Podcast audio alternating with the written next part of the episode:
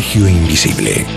El verano más misterioso ya está aquí, con Jesús Ortega y Miguel Pedrero, en Onda Cero.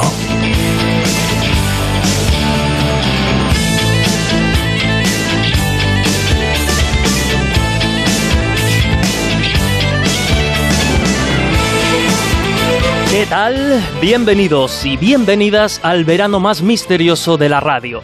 Una semana más abrimos las puertas del Colegio Invisible desde los estudios de Onda Cero y lo hacemos en directo cuando son la 1:04 de la madrugada.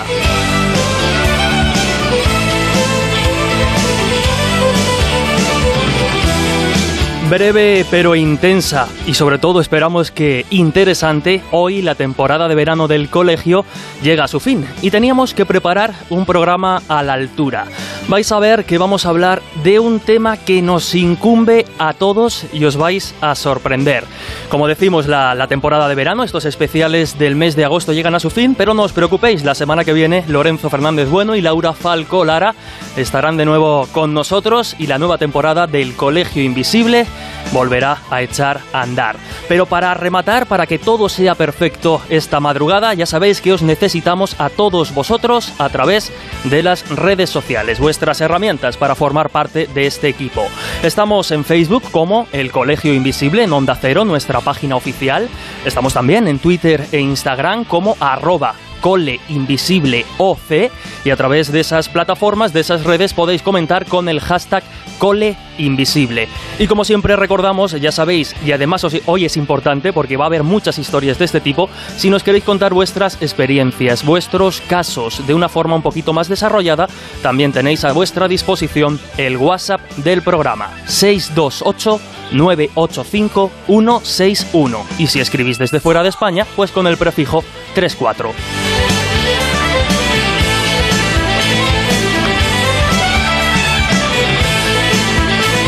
Así que, si os parece, vamos calentando motores, vamos a presentar los contenidos y nos metemos de lleno en materia. Comenzamos. There is a house in charming town, they call the rising sun,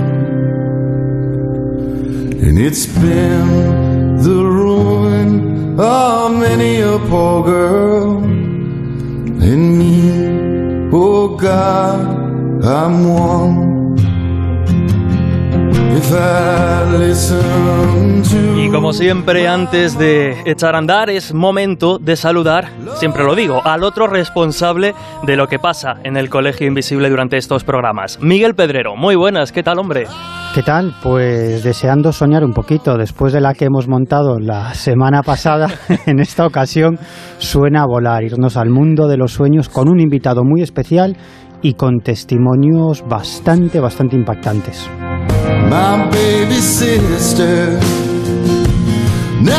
Y bueno, ya lo adelantabas, Miguel, y lo adelantaba yo la semana anterior. Los comentarios con respecto al programa sobre desinformación nos iban a dar una de cal y una de arena. Voy a leer unos cuantos porque ya sabéis que siempre estamos muy atentos a lo que nos decís y después continuamos. Por ejemplo, nos decían: es excelente programa y las melodías de Silent Hill y Uncharted son tremendas. Rosa Ana Vilaplana nos decía: programón, felicidades, me habéis encantado y voy a escuchar inmediatamente el de los ovnis. Fíjate, Miguel, decía, en este caso un anónimo, que son la mayoría de comentarios más negativos, decía: la verdad es que esperaba mucho más de un programa que hablase sobre la desinformación, siempre en el mismo sentido, criticando a los mismos. Antonio Salinas nos decía: desinformación es también lo que hacen los medios de comunicación en España, y nos llamaba lacayos, Miguel, lacayos del poder que somos. Bueno, ya sabéis que vosotros sois libres de expresar vuestras opiniones y que nosotros damos cabida a todas siempre que se hagan con respeto y educación.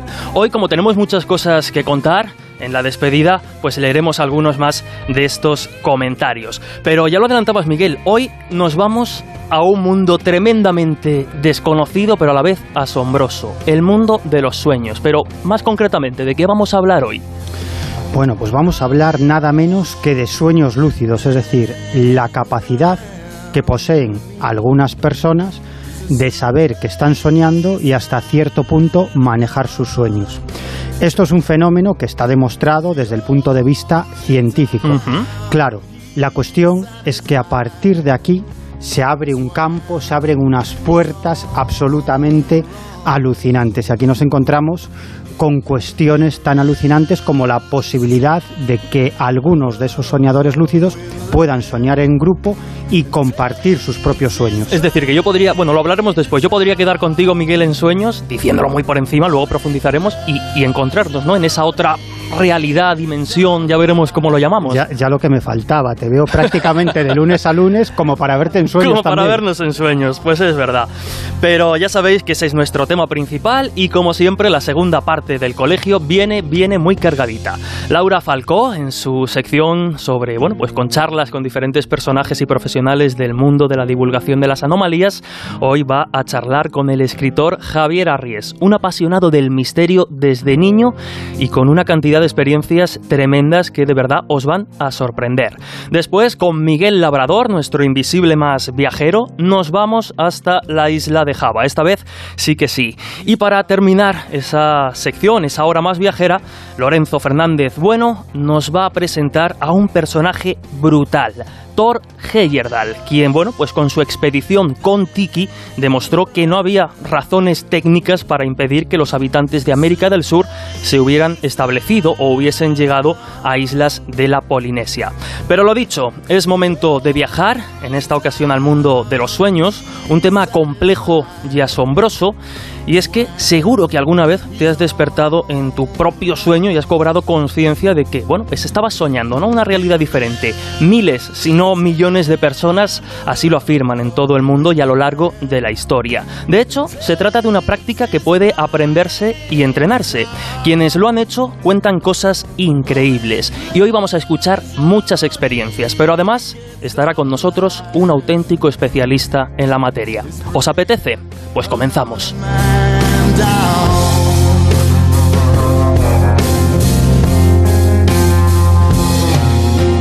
Nos sentamos a ver una película después de comer y me quedé dormida. Y mi marido se estaba aburriendo y se fue. Se fue al estudio, a la zona que teníamos con los ordenadores, y se puso allí a trabajar. Yo lo que quería era, aquella tarde especialmente, y no recuerdo por qué, quería estar con él, quería estar despierta y quería... sí, vemos la peli, pero estamos juntos. Esa inquietud con la que yo me dormí hizo que de repente me despertara, viera que él no estaba y me fuera a buscarlo. Me acerqué, vi que estaba sentado en su sitio, él se volvió, me miró, y en ese momento me sentí como un niño cazado cuando espía. Fíjate qué tontería, pero era la emoción que en ese momento se expresaba a través de mis sueños, porque esto formaba parte de un sueño, o de un sueño lúcido. Entonces me sentí cazada y salí corriendo por el pasillo y me volví a tumbar en el sofá inmediatamente. Yo en ese momento no sabía que estaba soñando. El desconcierto vino cuando busqué la mantita que yo tenía por encima cuando me había quedado dormida y que, lógicamente, al volver corriendo yo me había tumbado encima del sofá y la mantita se quedaba debajo. Y dije, vaya, si viene a verme y la mantita está debajo de mí, va a notar la diferencia. Entonces fui a tirar de la manta y vi que la tenía encima de mí. Yo no me la he puesto cuando he vuelto. Tenía que estar debajo de mí, no encima. ¿Qué está pasando? Pues está pasando que me he debido mover en sueño.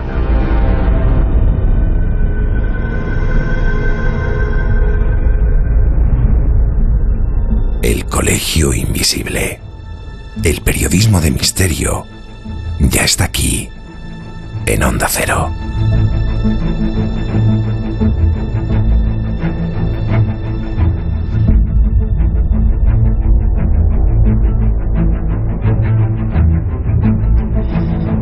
Bueno, Miguel, antes de saludar a nuestro invitado de esta semana, muy rápidamente, porque después vamos a profundizar en las experiencias de esta chica de que acabamos de escuchar en el audio, pero bueno, rápidamente, insisto, ¿quién es y qué acabamos de escuchar? Bueno, pues esta mujer se llama Ana Corcuera, ella tiene formación científica y actualmente pues lleva una vida muy normal y tiene un trabajo muy normal. Ella era, podríamos decir, soñadora lúcida natural, es decir, que desde niña tenía esta experiencia del sueño lúcido Y en un determinado momento, cuando ya era más o menos adulta y cuando empieza esto de Internet, pues ella a través de la red de redes entra en comunicación, busca información y entra en comunicación con algunos soñadores lúcidos y al final pasa a formar parte de un grupo de soñadores lúcidos que comparten sus sueños en ese otro lado, en esa dimensión onírica, y a partir de ahí ella ha vivido durante muchos años, yo hace por lo menos 10 o 12 años que la conozco, ella ha vivido experiencias muy impresionantes que nos va a contar esta noche en El Colegio Invisible. Experiencias muy impresionantes, increíbles dirán algunos, pero yo creo que después de escuchar a Enrique Ramos van a cambiar de opinión o por lo menos se van a plantear muchas cosas de las que pasan durante el sueño. Permíteme presentar a Enrique. Él es ingeniero técnico en telecomunicaciones, pero su pasión y a lo que lleva dedicando pues su esfuerzo y tiempo desde hace ya muchísimos años es la investigación de los fenómenos de la conciencia y al entrenamiento de otras personas para el desarrollo de estas habilidades psíquicas que, como ya hemos comentado, pueden aprenderse, pueden entrenarse y con más o menos dificultad para cada uno que las ponga en práctica, pues pueden llegar a experimentar cosas asombrosas. Investiga también y escribe libros precisamente sobre los estados de conciencia modificados en el ser humano que hoy creo que algo tienen que decir. Es autor del libro Visión remota, del espionaje psíquico a las aplicaciones civiles, y su último trabajo, editado por Arco Press hace apenas unos meses, lleva por título Los sueños lúcidos, una realidad alternativa, la guía más completa para adentrarse en los secretos de esta práctica ancestral. Enrique Ramos, ¿qué tal? Bienvenido al Colegio Invisible. Muy buenas noches a los dos, muchas gracias. La verdad es que estamos, yo creo que expectantes, ¿verdad, Miguel? Por preguntarle, por saber, por cuestionar, y vais a ver que os vais a alucinar esta noche. Yo creo que la pregunta inicial a bocajarro es: ¿qué es esto de los sueños lúcidos? Y vamos a ir desarrollándolo después con más matices. Muy bien, pues mira, os cuento. Los sueños lúcidos es la experiencia que tiene una persona cuando va a dormir y por consecuencia de hacer determinadas técnicas o bien por azar, despierta dentro de su propio sueño y adquiere lucidez. En ese momento, si tiene suerte y sabe hacerlo, puede controlar parcialmente el sueño. Es decir, es la experiencia de despertar dentro de tu propio sueño. Así es como lo define la psicología. Uh-huh. Es como actualmente se define, pero es mucho más que eso, ¿no? Me gusta decir que los sueños lúcidos no son sueños. Un sueño ordinario no contiene lucidez. Cuando el sueño ordinario adquiere lucidez, deja de ser un sueño y se convierte, como digo en el segundo título del libro, se convierte en otra realidad, en una realidad alternativa, porque es lo que es otra realidad. Uh-huh. Y bueno, si ya es complejo de por sí el campo de los sueños como tal y ese universo onírico, hablar de sueños lúcidos pues también se vuelve complejo, pero yo estoy convencido que hoy van a quedar claros muchos conceptos. Como decía, me parece que es un matiz interesante, aunque lo vamos a desarrollar. Esto no tiene nada de alternativo, de pseudocientífico, ni nada de nada. Está estudiado, está confirmado y bueno, las dimensiones son tremendas, pero hay estudios científicos que lo confirman. Hay muchos estudios científicos, hay muchos de laboratorio, hay psiquiatras, hay médicos, hay físicos que lo han estudiado y está totalmente, como decía Miguel antes, está perfectamente comprobado que es un estado más del cerebro y un estado más del ser humano, el sueño lúcido, ¿no? Y hay tantos estudios disponibles para cualquier persona que superan incluso a los de muchos medicamentos, por ejemplo, ¿no? Hay muchos estudios, sobre todo en las últimas décadas. Uh-huh. De hecho, en tu libro comentas algunos de esos estudios, experimentos científicos apasionantes, algunos de ellos en los cuales esos soñadores lúcidos se comunican mediante una serie de gestos o incluso de movimientos de sus ojos con los propios científicos para indicarles: estamos en pleno sueño lúcido. Es decir, que puede producirse una comunicación entre personas en estado de vigilia y esos soñadores lúcidos. Esto se ha hecho en laboratorio. Eso se hizo, fue el primer experimento que lo hizo un científico que se llama Kate Hearn, que experimentó con un tendero, un señor que trabajaba en una tienda, que tenía la capacidad de soñar lúcidamente, y por primera vez se propuso investigar, darle validez, ¿no?, a este fenómeno, ¿no? Y le metió en un laboratorio y le hizo soñar lúcidamente. Mientras tanto le estaban midiendo, ¿no? Le medían las ondas cerebrales para detectar cuándo entraba justamente en fase REM y cuándo entraba en el sueño lúcido. Previamente le había dicho al tendero que cuando entrase en su sueño lúcido tenía que transmitirle un mensaje con sus ojos, un código, con movimientos, izquierda, derecha, arriba, abajo, bueno, una serie de códigos que él, Kate Hearn, científico, reconocería desde fuera. Pues este señor se fue al sueño lúcido, estaba en el laboratorio durmiendo y se fue a un escenario, no recuerdo si fue un bosque o una ciudad, estaba en otra realidad física, en ese sueño lúcido. Cuando él se dio cuenta que ya estaba en el sueño lúcido, empezó a hacer el movimiento de ojos, pero en el sueño lúcido, dentro de ese bosque, por ejemplo, ¿no? A la misma vez, Kate Hearn, el científico, desde el laboratorio, observando los ojos de esta persona que ya estaba en fase REM, se dio cuenta que el código era correcto, transmitió el mismo código desde la otra realidad, la realidad onírica, ¿no? En ese momento constató que para el soñador lúcido esa realidad existe como para nosotros existe la realidad de vigilia. De hecho, ese día, creo que recuerda que fue el día 12 de abril, y desde aquel momento, el 12 de abril se ha convertido en el Día Internacional de los Sueños Lúcidos. Qué curioso, qué curioso. Y antes de hacer una breve pausa, me gustaría preguntarte o que nos hagas casi en titulares pues una descripción de lo que es el proceso del sueño convencional, porque hay varias fases, soñamos varias veces a lo largo del periodo mientras dormimos. Cuéntanos muy rápidamente cómo entramos a ese mundo, qué procesos hay y cómo salimos, y después ya nos vamos con el tema de esta semana. Bien, pues el sueño se divide en fases. Dormimos en ciclos de 90 minutos y cada ciclo de 90 minutos tiene a su vez unas subfases. Tenemos una primera fase no REM, que es la fase hipnagógica, es la que estamos a punto de dormirnos y tenemos esas visiones, esas alucinaciones, ¿no? Que tenemos recuerdos, vienen ideas, ¿no? Que dura poquito tiempo, ¿no? Luego viene una segunda fase, que es la fase no REM 2, que es la del sueño ligero. En esa fase estamos el 50% de toda la noche. Creemos que estamos durmiendo profundamente y no es verdad. El 50% estamos ligeramente durmiendo, ¿no? Y la tercera fase de la parte no REM, la tercera fase es la del sueño profundo, que es cuando nos regeneramos, cuando descansamos, cuando hay una regeneración celular. Y la última parte sería la fase REM. Esa fase es en la que ya soñamos, adquirimos cierta consciencia, no mucha, lo suficiente como para crear un escenario onírico y, bueno, pues descargar ahí nuestras ansiedades y nuestros problemas, ¿no? Que es lo que dicen los psicólogos que es la función de los sueños ordinarios, ¿no? Todo eso dura 90 minutos y cada 90 minutos se repiten estas 4 subfases, ¿no? Es en la última, la fase REM, en la que podemos abrir la puerta y entrar en las otras realidades gracias a los sueños lúcidos. Bueno, pues con las cartas sobre la mesa hacemos una breve pausa y enseguida abrimos esa puerta de lo que nos habla Enrique para saber un poquito más. El Colegio Invisible en Onda Cero.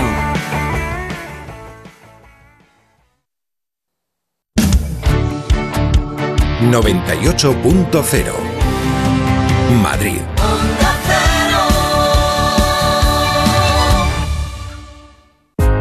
A las 4 de la madrugada, tampoco son horas. Javier Mendigacha y Marta Fullera te acompañan con un programa interesante y entretenido. ¿Sabías que hay profesiones que no son muy comunes? Vamos a descubrir hoy a un artista fallero. Te van a sorprender. La historia no siempre es lo que parece. Y eso es lo que vamos a tratar de descubrir. Esas cosas de la historia que pasan inadvertidas. Y si ayer viajábamos al pasado, hoy vamos a soñar y nos vamos a ir muy, muy lejos. Tampoco son horas. A las 4 de la madrugada con Javier Mendigacha y Marta Fullera. Te mereces esta radio. Onda Cero, tu radio. Onda Cero, 30 años juntos.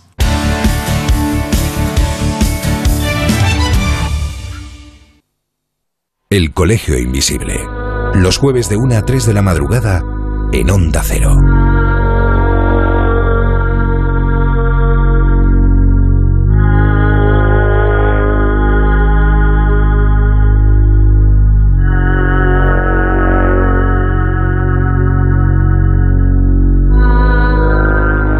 Continuamos en el Colegio Invisible, hoy con una propuesta a la mar de interesante, los sueños lúcidos. Hemos dicho que íbamos a abrir esa puerta a esa otra realidad alternativa, pero antes os leemos muy rápidamente en redes sociales. En Twitter, Josete Flores nos dice vamos allá, también nos dice grandes, os disfrutaré en el podcast como siempre, un gustazo disfrutaros, nos dice Manuel. King Nothing dice vamos, por cierto, ¿qué canción es la que suena siempre al comienzo comienzo del programa? Pues si te refieres a la careta inicial, hacha de guerra, de celtas cortos. Andrés Iglesias Alonso nos dice: gracias por vuestro fantástico trabajo periodístico. El único pero es el horario. Un abrazo a todos. Bueno, para eso están también los podcasts. Iris nos dice que ya está también con nosotros. Un tema realmente interesante. Mira, Miguel, ya nos llegan casos. Nos dice Carlos que él tiene sueños lúcidos casi a diario en la última etapa de su descanso. Ahora veremos si eso es posible. Pero recordamos, está con nosotros Enrique Ramos, autor del libro Los sueños lúcidos, una realidad alternativa. Bueno, pues lo hemos presentado, ¿no? Un especialista que no solo conoce la materia muy bien, sino que ayuda, pues, y hoy nos va a dar algunas claves a muchas personas a desarrollar y entrenar este aspecto. Y hablando precisamente de desarrollarlo, Enrique, digamos que podríamos hablar de varias técnicas. Uno puede caer o despertarse en un sueño lúcido sin querer, de forma inconsciente, y también se puede, como haces tú, pues dar determinadas claves, entrenar, adiestrar, practicarlo y ver qué pasa. Háblanos un poco de las formas que hay de llegar a esa otra realidad. Efectivamente, sí, se han hecho varias encuestas y ahí se calcula que más o menos un 50% de la población tiene alguna vez un sueño lúcido, involuntario, al azar, ¿no? Y eso es algo muy habitual, le pasa a mucha gente, ¿no? Pero es cierto que se puede entrenar, ¿no? Que ahí está la gracia, ¿no? Se puede entrenar y luego se puede controlar, porque si no puedes repetir algo, no se convierte en una herramienta. Realmente las técnicas son muy variadas, pero si las comprimes y las clasificas, aparecen dos grupos, ¿no? Un grupo que es bastante habitual, que se practique en los países orientales, ¿no? Porque es una tradición muy del Tíbet y muy budista, ¿no? Del budismo. Consiste en cuestionarte continuamente la realidad, ¿no? Es una técnica densa y bastante poco efectiva, pero con paciencia y con tesón, bueno, da algunos resultados, ¿no? Consiste en preguntarte todo el tiempo: ¿estoy soñando? ¿Estoy soñando? ¿Estoy soñando? Pero no una vez, ni dos, ni tres, sino una vez cada 15 minutos, ¿no? Hay gente que se lo graba en el móvil y se pone una alarma y cada 15 minutos suena, ¿no? Y así, no un día, dos, tres, un mes, incluso hasta un año o más. Hay gente que tarda más de un año en obtener resultados. Llega un momento en que esa obsesión, esa sugestión, pasa al sueño ordinario. Tú te vas a dormir un día cualquiera, un día en el que has hecho esa práctica, ¿no? Como otros cientos de días. Y de repente esa obsesión pasa a tu sueño y recuerdas que te toca preguntarte si estás soñando. Y claro, pues al preguntártelo ves que lo sientes, ¿no? Que es un sueño, y en ese momento adquieres lucidez. Si sabes hacer algo más, si sabes técnicas para controlarlo, ese sueño que empieza a tener lucidez se convierte en un sueño lúcido. Ese sería uno de los grupos de técnicas, pero bueno, como digo, no es muy efectivo, ¿vale? El otro grupo de técnicas, que es el más efectivo y el que yo recomiendo, es aprender a dormir conscientemente, es a dormir sin perder la lucidez. Parece un absurdo, pero es porque cuando dormimos perdemos la lucidez, ¿no? Pero porque nos abandonamos. Hay técnicas que permiten tomar ese control y hacer que pases a la puerta del sueño, pero con un gramito de lucidez. Es suficiente para luego recuperarla dentro del sueño, ¿no? Llevarla como una mochila escondida, ¿no? Y esas técnicas consisten sobre todo en romper el sueño, ¿no? En comenzar sobre todo de madrugada, ¿no? Más que al principio de la noche, porque es bastante inefectivo, ¿no? Yo la agruparía en esos dos tipos, ¿no? El controlar el sueño o el cuestionarte de la realidad. Son los dos grupos más importantes. Claro, luego estas técnicas pues tienen su complejidad, sobre todo la segunda, ¿no? Pero en esto de los sueños lúcidos, antes decíamos que está completamente demostrado desde el punto de vista científico que la lucidez onírica existe. Y de hecho, como decía ahora Enrique, muchas personas lo han vivido al menos una vez en su vida, ¿no?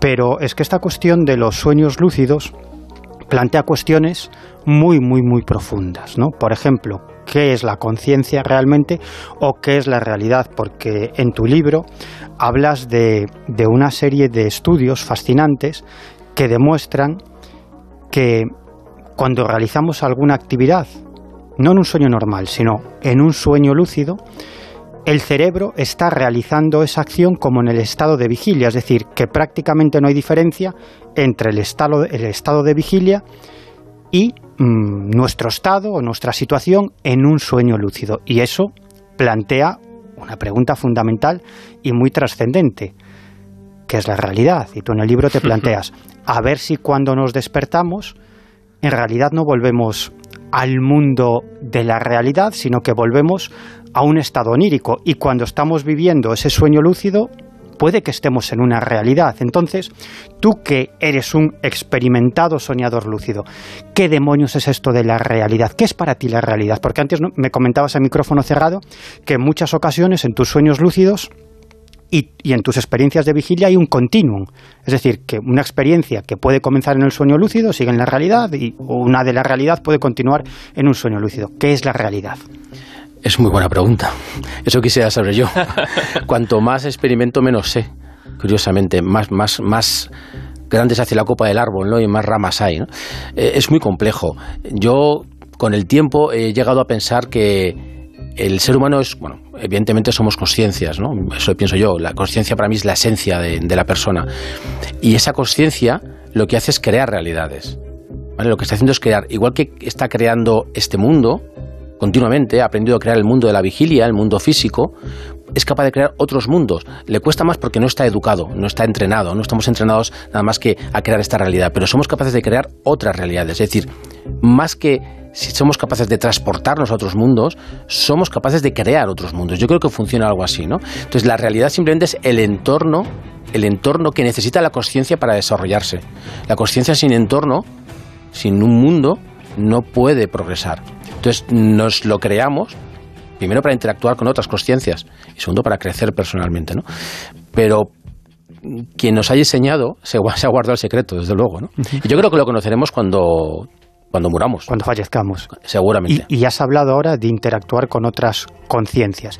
Y precisamente uno de los aspectos más fascinantes de los sueños lúcidos es la posibilidad de compartir tu sueño lúcido con otros soñadores lúcidos. ¿Esto puede ocurrir? ¿A ti te ha pasado? Claro que puede ocurrir. Lo dice mucha gente que lo hace actualmente, pero es que lo dicen los chamanes desde hace milenios. Los chamanes se comunicaban y se comunican, dicen, lo hacen, desde continentes distintos. Quizás esa era la causa por qué el chamanismo es tan similar desde Siberia, que es de ahí viene la palabra chamán, ¿no? Desde Siberia hasta Perú, por México, por África, por donde sea, ¿no? ¿Por qué es tan común el chamanismo? Es porque se intercambiaban conocimientos, dicen ellos, en el mundo de los sueños. Y hay gente actualmente que lo hace, ¿no? Es un tema complejo, pero la forma de comprobar que eso es real es volver de esa realidad común en la que los soñadores lúcidos han ido y compartir la información. Si esa información coincide, aunque sea parcialmente, eso está fuera de cualquier tipo de estadística, de cualquier casualidad, ¿no? Se ponen a hacer experimentos y se han hecho algunos de manera privada. Es una pena que no haya habido un experimento de este estilo más controlado, ¿no? En un laboratorio y con gente que lo pueda controlar. Pero sí que es verdad que hay cientos de testimonios de gente. Tú mismo, Miguel, lo acabas de contar, que hay gente como esta persona que ha intervenido y que lo hacen, y yo también lo he hecho. Se puede hacer. No sé cuál es la razón. O sea, no sé cómo funciona. Nadie sabe. Eso quiero dejarlo claro, ¿eh? Nadie sabe cómo funcionan los sueños lúcidos. Hay mucha gente que lo controla y que se sabe mover, como un explorador que va por la selva. Por ejemplo, yo soy muy bueno yéndome por la selva, ¿no? En la selva de los sueños lúcidos, ¿no? Pero yo no sé cómo funciona. O sea, sé cómo reproducirlo, sé cómo provocarlo, pero no sé por qué tenemos esa capacidad de los seres humanos. Entonces, las respuestas no las tenemos, todas.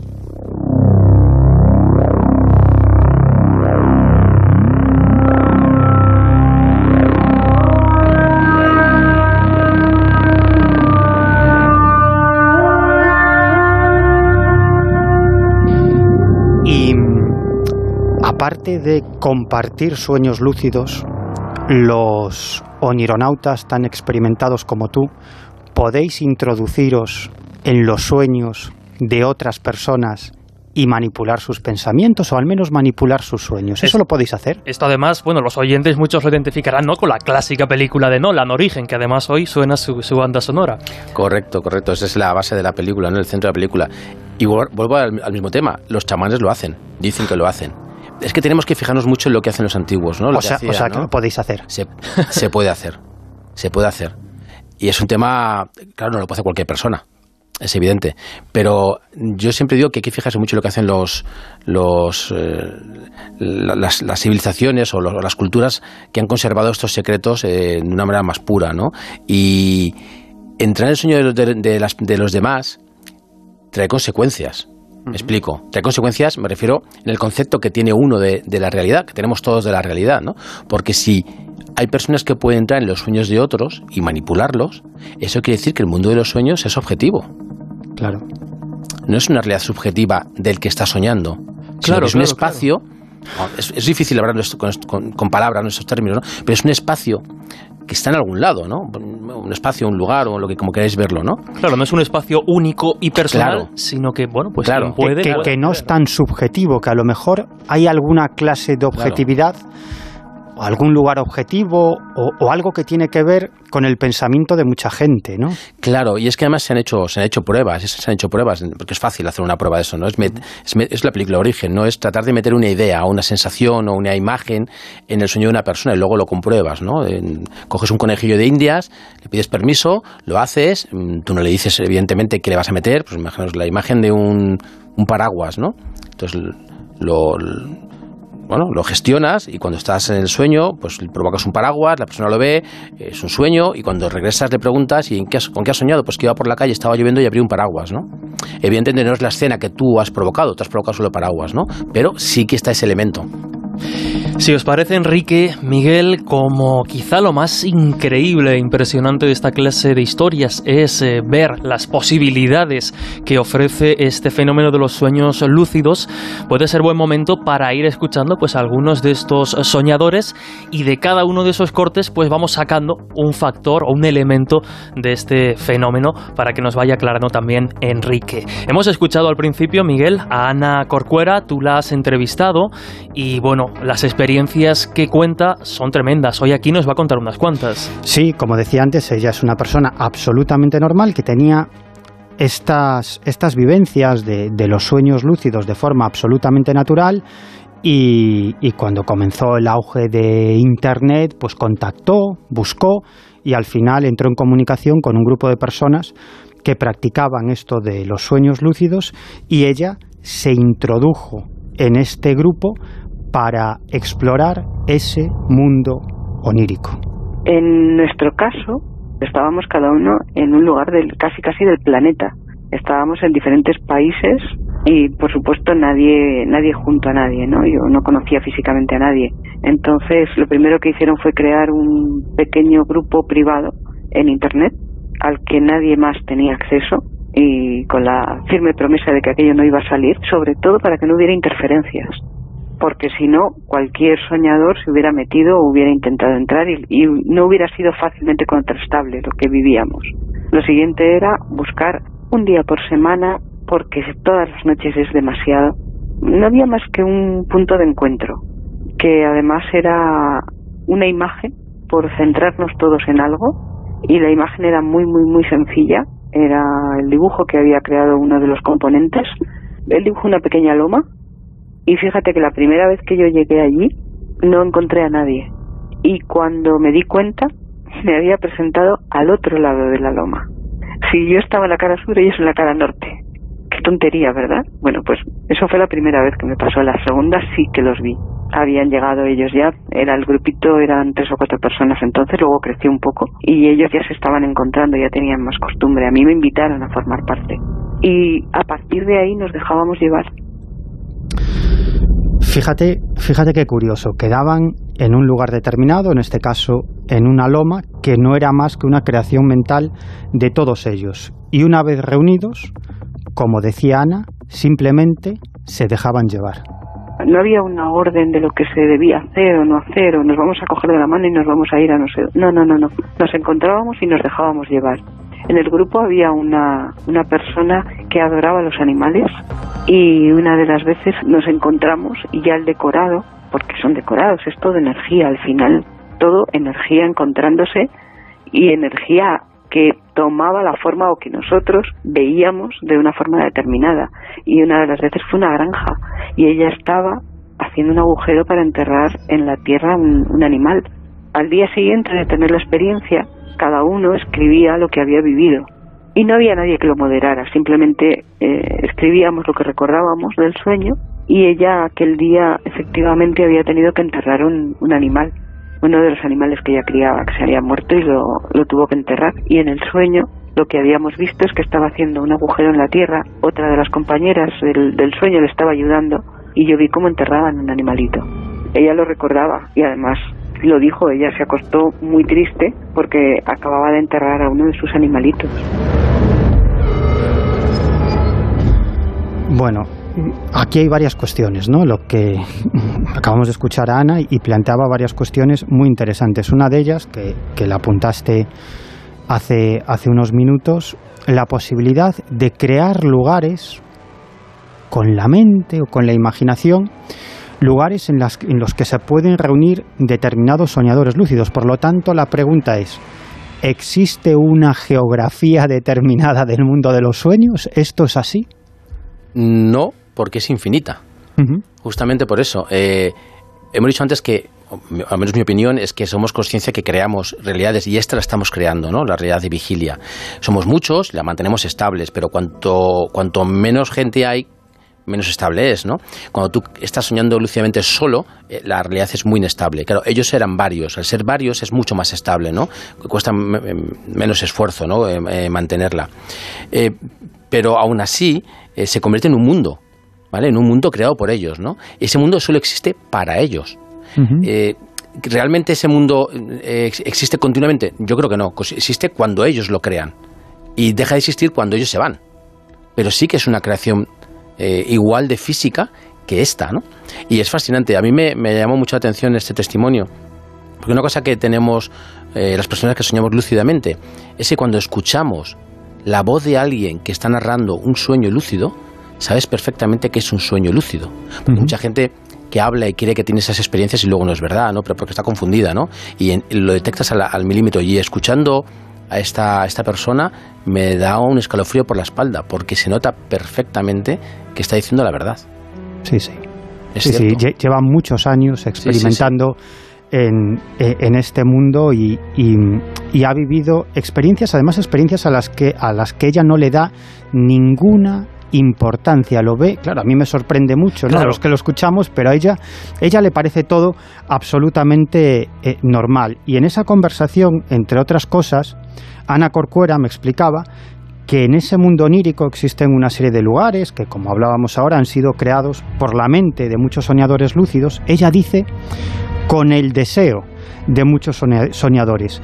Y a esos lugares viajan numerosos onironautas de todos los países del mundo para llevar a cabo ciertas actividades. Es como si grupos muy amplios de soñadores crearan lugares geográficos determinados que sirven para realizar determinadas actividades y todos ellos compartieran esas actividades.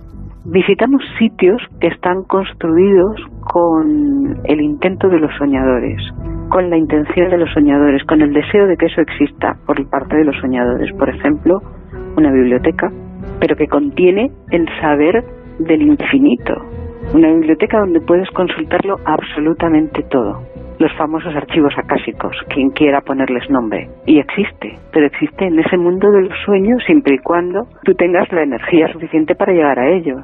Existe una especie de catedral, que es yo creo que la parte más mística y más profunda a la que te puedes mover si quieres saber otras cosas o conocer otros aspectos de ti. Hay una escuela. Y yo recuerdo haber ido a la escuela, pero además varias veces. Me estaban enseñando cosas y a mí me iban poniendo exámenes hasta que acabé y me dijeron, ya no necesitas volver aquí. Eran todas prácticas como poner a volar objetos. Estoy hablando del mundo de los sueños. Pero para mí eso es imposible porque mi mente es muy científica. Entonces, ¿pon a flotar un objeto? Pues no, excepto en películas de ciencia ficción. Pero ahí me decían, pon a volar ese objeto, tú puedes. Es cuestión de voluntad, es cuestión de que pongas la energía suficiente y harás flotar esa silla.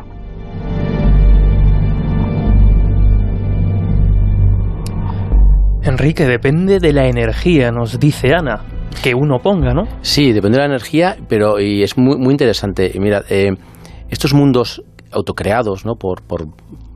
Es muy raro que haya un mundo creado por una sola persona, pero sí por varias, ¿no? Como en este caso, ¿no? Esos mundos no son accesibles por cualquiera. Es decir, si este grupo ha creado, vamos a poner esa biblioteca, ¿no? Por ejemplo, ¿no? Que es un mundo en sí mismo, tú, Jesús, no puedes ir. Uh-huh. Ni tú, Miguel, ni yo tampoco puedo ir. Solo podemos ir si nos dan las coordenadas. Por decir, es una forma de hablar. Sí. Uh-huh. Cada mundo creado tiene unas coordenadas, una dirección. Y si no la conoces, jamás lo encuentras. Por eso son mundos seguros. ¿no? No entra nadie más, es suyo y pueden hacer y deshacer lo que quieran allí, ¿no? Y es curioso que uno de los mayores tesoros que tienen estas personas que quedan en grupos, ¿no? Y que hacen estas quedadas, ¿no? Su mayor tesoro son esas claves, esas coordenadas, esas direcciones. Son secretas, porque si alguien las descubre...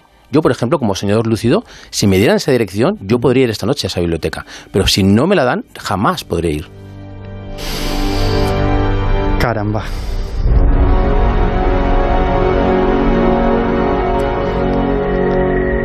Vamos, Miguel, si te parece, a seguir escuchando a Ana, porque aún son muchos testimonios y ya se van acumulando, Enrique, algunas preguntas que tienen que ver, bueno, pues con la peligrosidad de esa dimensión. Luego hablaremos hacia el final de esa cuestión. Pero como digo, Miguel, Ana ha vivido multitud de experiencias y vamos a seguir escuchándolas.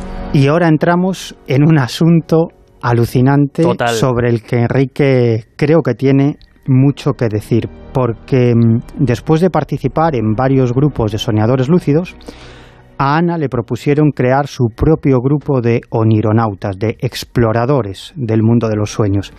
Y en esa primera quedada que llevó a cabo este grupo, fijaos qué curiosos, se citaron en una construcción del mundo de la vigilia, concretamente en una ermita de tradición templaria. Me invitaron a formar un grupo, entonces yo lo único que hice fue una primera convocatoria para gente que soñaba lúcido dentro de un foro, pero restringiendo el grupo, claro. Y nos dimos cita en un sitio una noche. Y aquella noche fue muy, muy, muy especial. Yo los cité en un sitio que a mí me gusta mucho, es una ermita que hay en España y que además tiene tradición templaria. Y allí acudieron. Yo no sabía cuánta gente iba a acudir, yo vi 3, 4 personas. Pero además de las 4 personas, en la parte de arriba de esa ermita parecía que querían entrar unas sombras blancas. Yo me sentía amenazada con aquello que intentaba entrar, que no estaba invitado, que no estaba convocado y que ni siquiera sentía yo que fueran seres de origen humano, de origen terrestre. Aquello iba cada vez acercándose más a nosotros y entonces yo recordé una técnica que había descrito un chamán, y la utilicé para protegerme.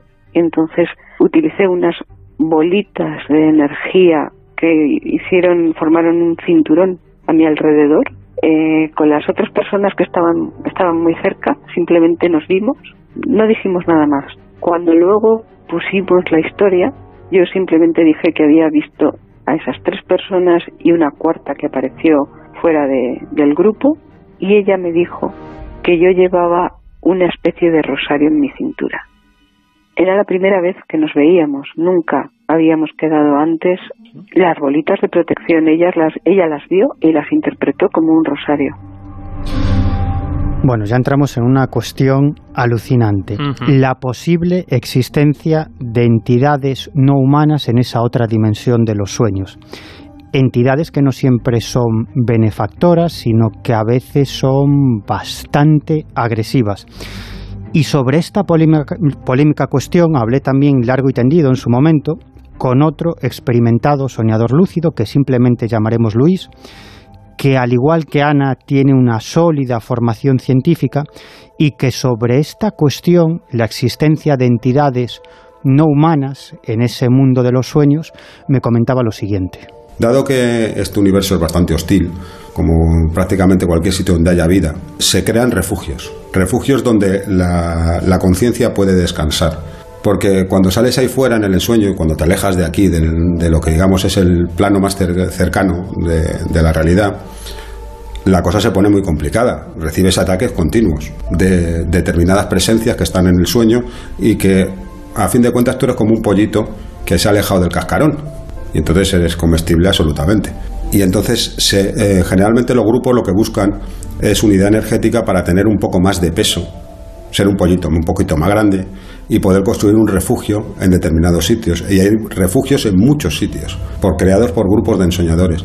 Sitios en los que se reúne la gente y que saben que están cercados, porque hay presencias energéticas alrededor que realmente te atacarían en cuanto salieras de allí. Y que la cohesión de esos grupos, la energía de esos grupos, se convierte en una especie de cúpula, por decirlo así, que te protege. Por eso te digo que no te quiero decir sitios concretos, pero no son uno ni dos, hay muchos.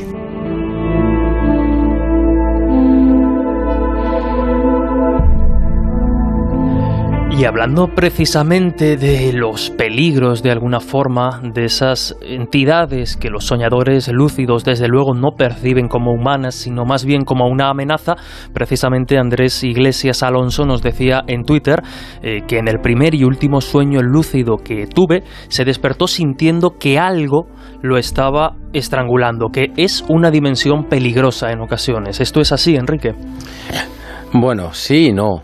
Tampoco quiero meter miedo al oyente, ¿no? Porque no es tanto así. A ver, me voy a explicar. Esas experiencias negativas pueden tener dos orígenes distintos, ¿vale?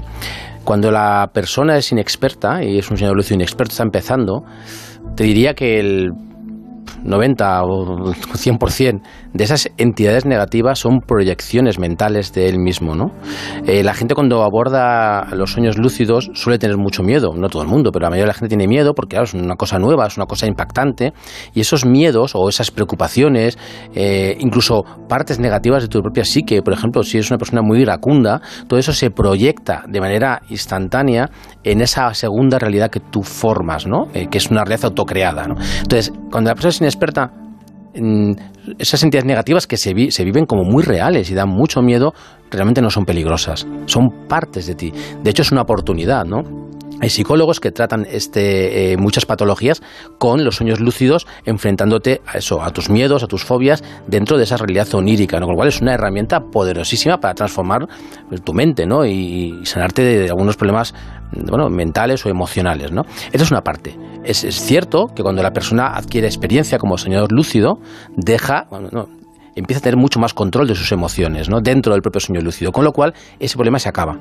Ya no proyectas miedos, no proyectas emociones, porque te conviertes en un sueño lúcido más frío, por decirlo de alguna manera, ¿no? Más controlado, ¿no?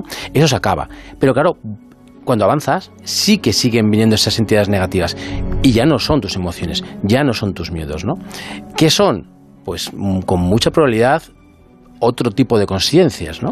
La buena noticia, siempre digo lo mismo, es que cuando uno se enfrenta a ese tipo de seres o lo que sean, ese tipo de personajes, uno ya está preparado. Es decir, al menos en mi experiencia, nunca te encuentras algo que no puedas superar.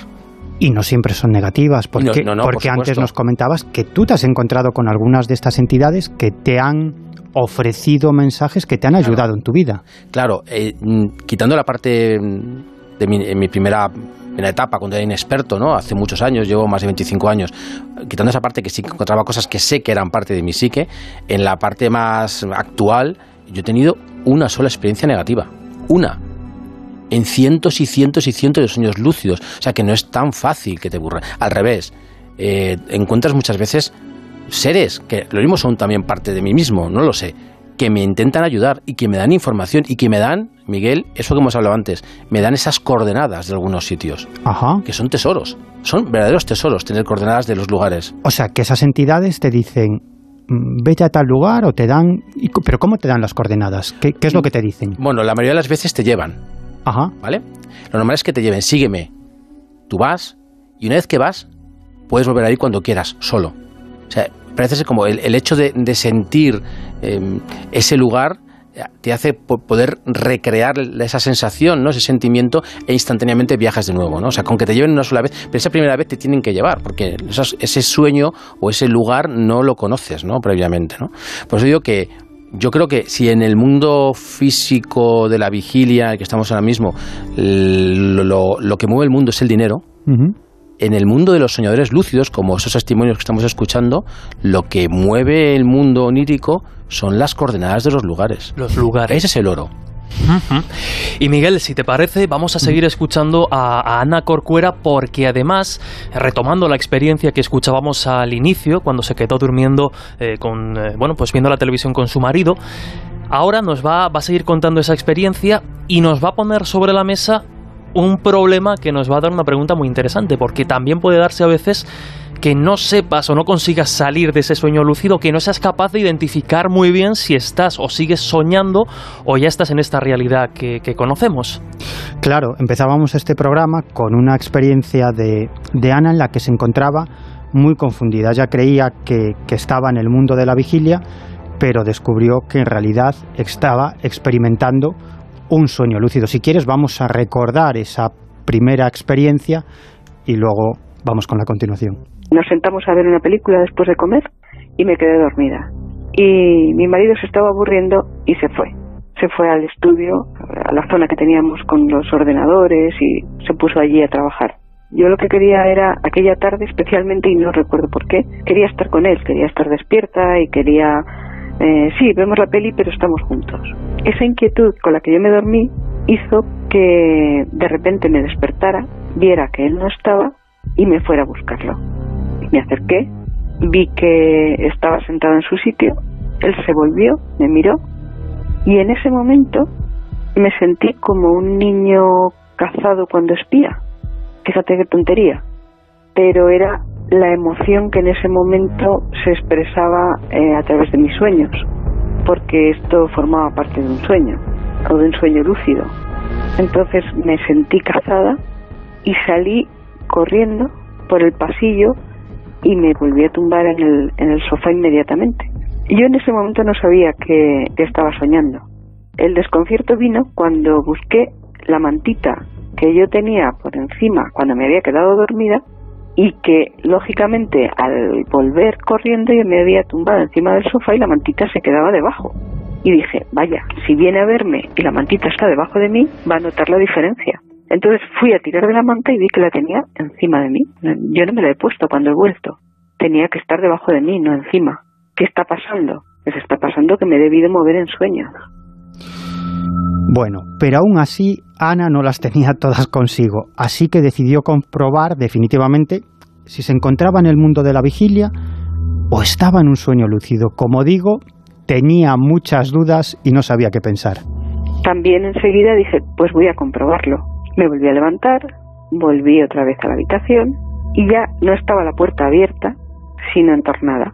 Empujé la puerta y él no estaba sentado frente a su mesa, sino que estaba de pie, muy cerca de la puerta. Entonces me asusté, pensé que estaba otra vez en un sueño, y mientras lo estaba pensando, como si una goma estuviera pegada a mi espalda y tirara de mí, y aparecí otra vez en el cuarto de estar tumbada en el sofá. Esta vez sí que mi cabeza dijo, ¿qué está pasando? Entonces me volví a levantar por tercera vez con una sensación de terror, porque ya no sabía si estaba despierta o dormida, porque las dos veces anteriores, vamos, si me va en ello la vida, yo juro que estaba despierta. Y entonces la tercera, ya no sabía si estaba despierta, ya no dormida, me planteé si estaba muerta. No conseguía despertarme en el mundo de los vivos, me despertaba en una realidad paralela, dos veces. Pues la tercera, con muchísimo miedo, primero me toqué, entonces me toqué las piernas, me toqué los brazos, me fui al cuarto de baño, me miré en el espejo, me lavé la cara, pensando que el agua me podía definitivamente despertar. Y entonces sí que me acerqué al estudio donde estaba mi marido y me dijo, me he venido porque la película era muy aburrida. Y yo le dije, he venido antes a verte. Y él me dijo, sí, te he visto.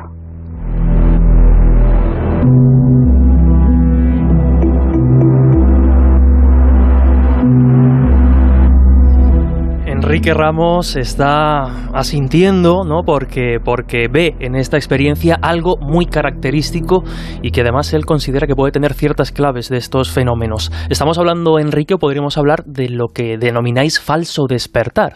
Eso es un término que se utiliza mucho, lo utilizan mucho los soñadores lúcidos, lo utilizamos porque es una experiencia muy común, no le ocurre solamente a gente inexperta, sino a gente muy experta también, ¿no?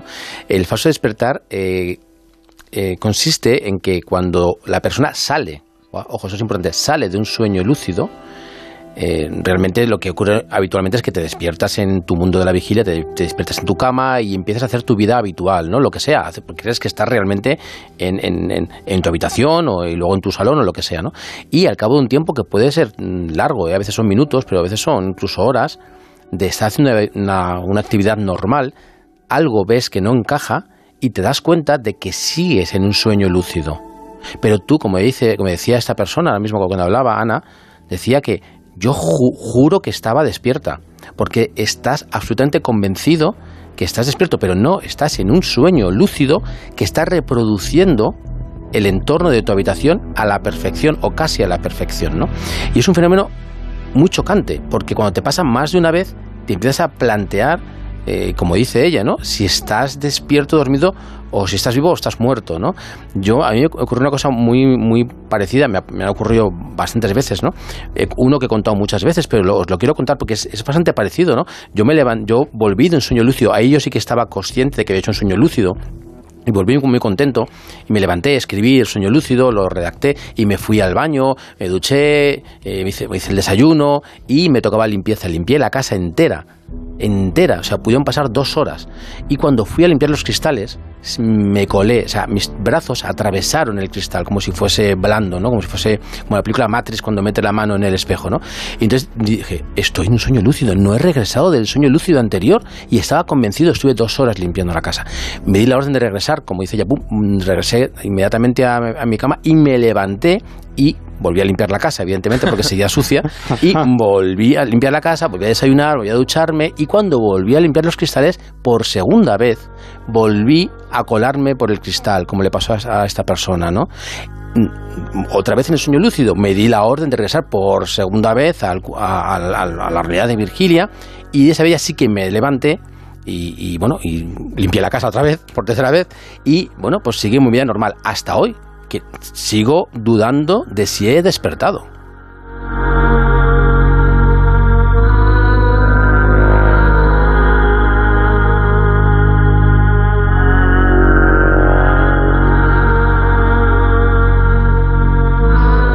Bueno, yo supongo que a estas alturas muchos de los oyentes estarán preguntando, vale, todo esto es interesantísimo, pero ¿para qué sirven los sueños lúcidos?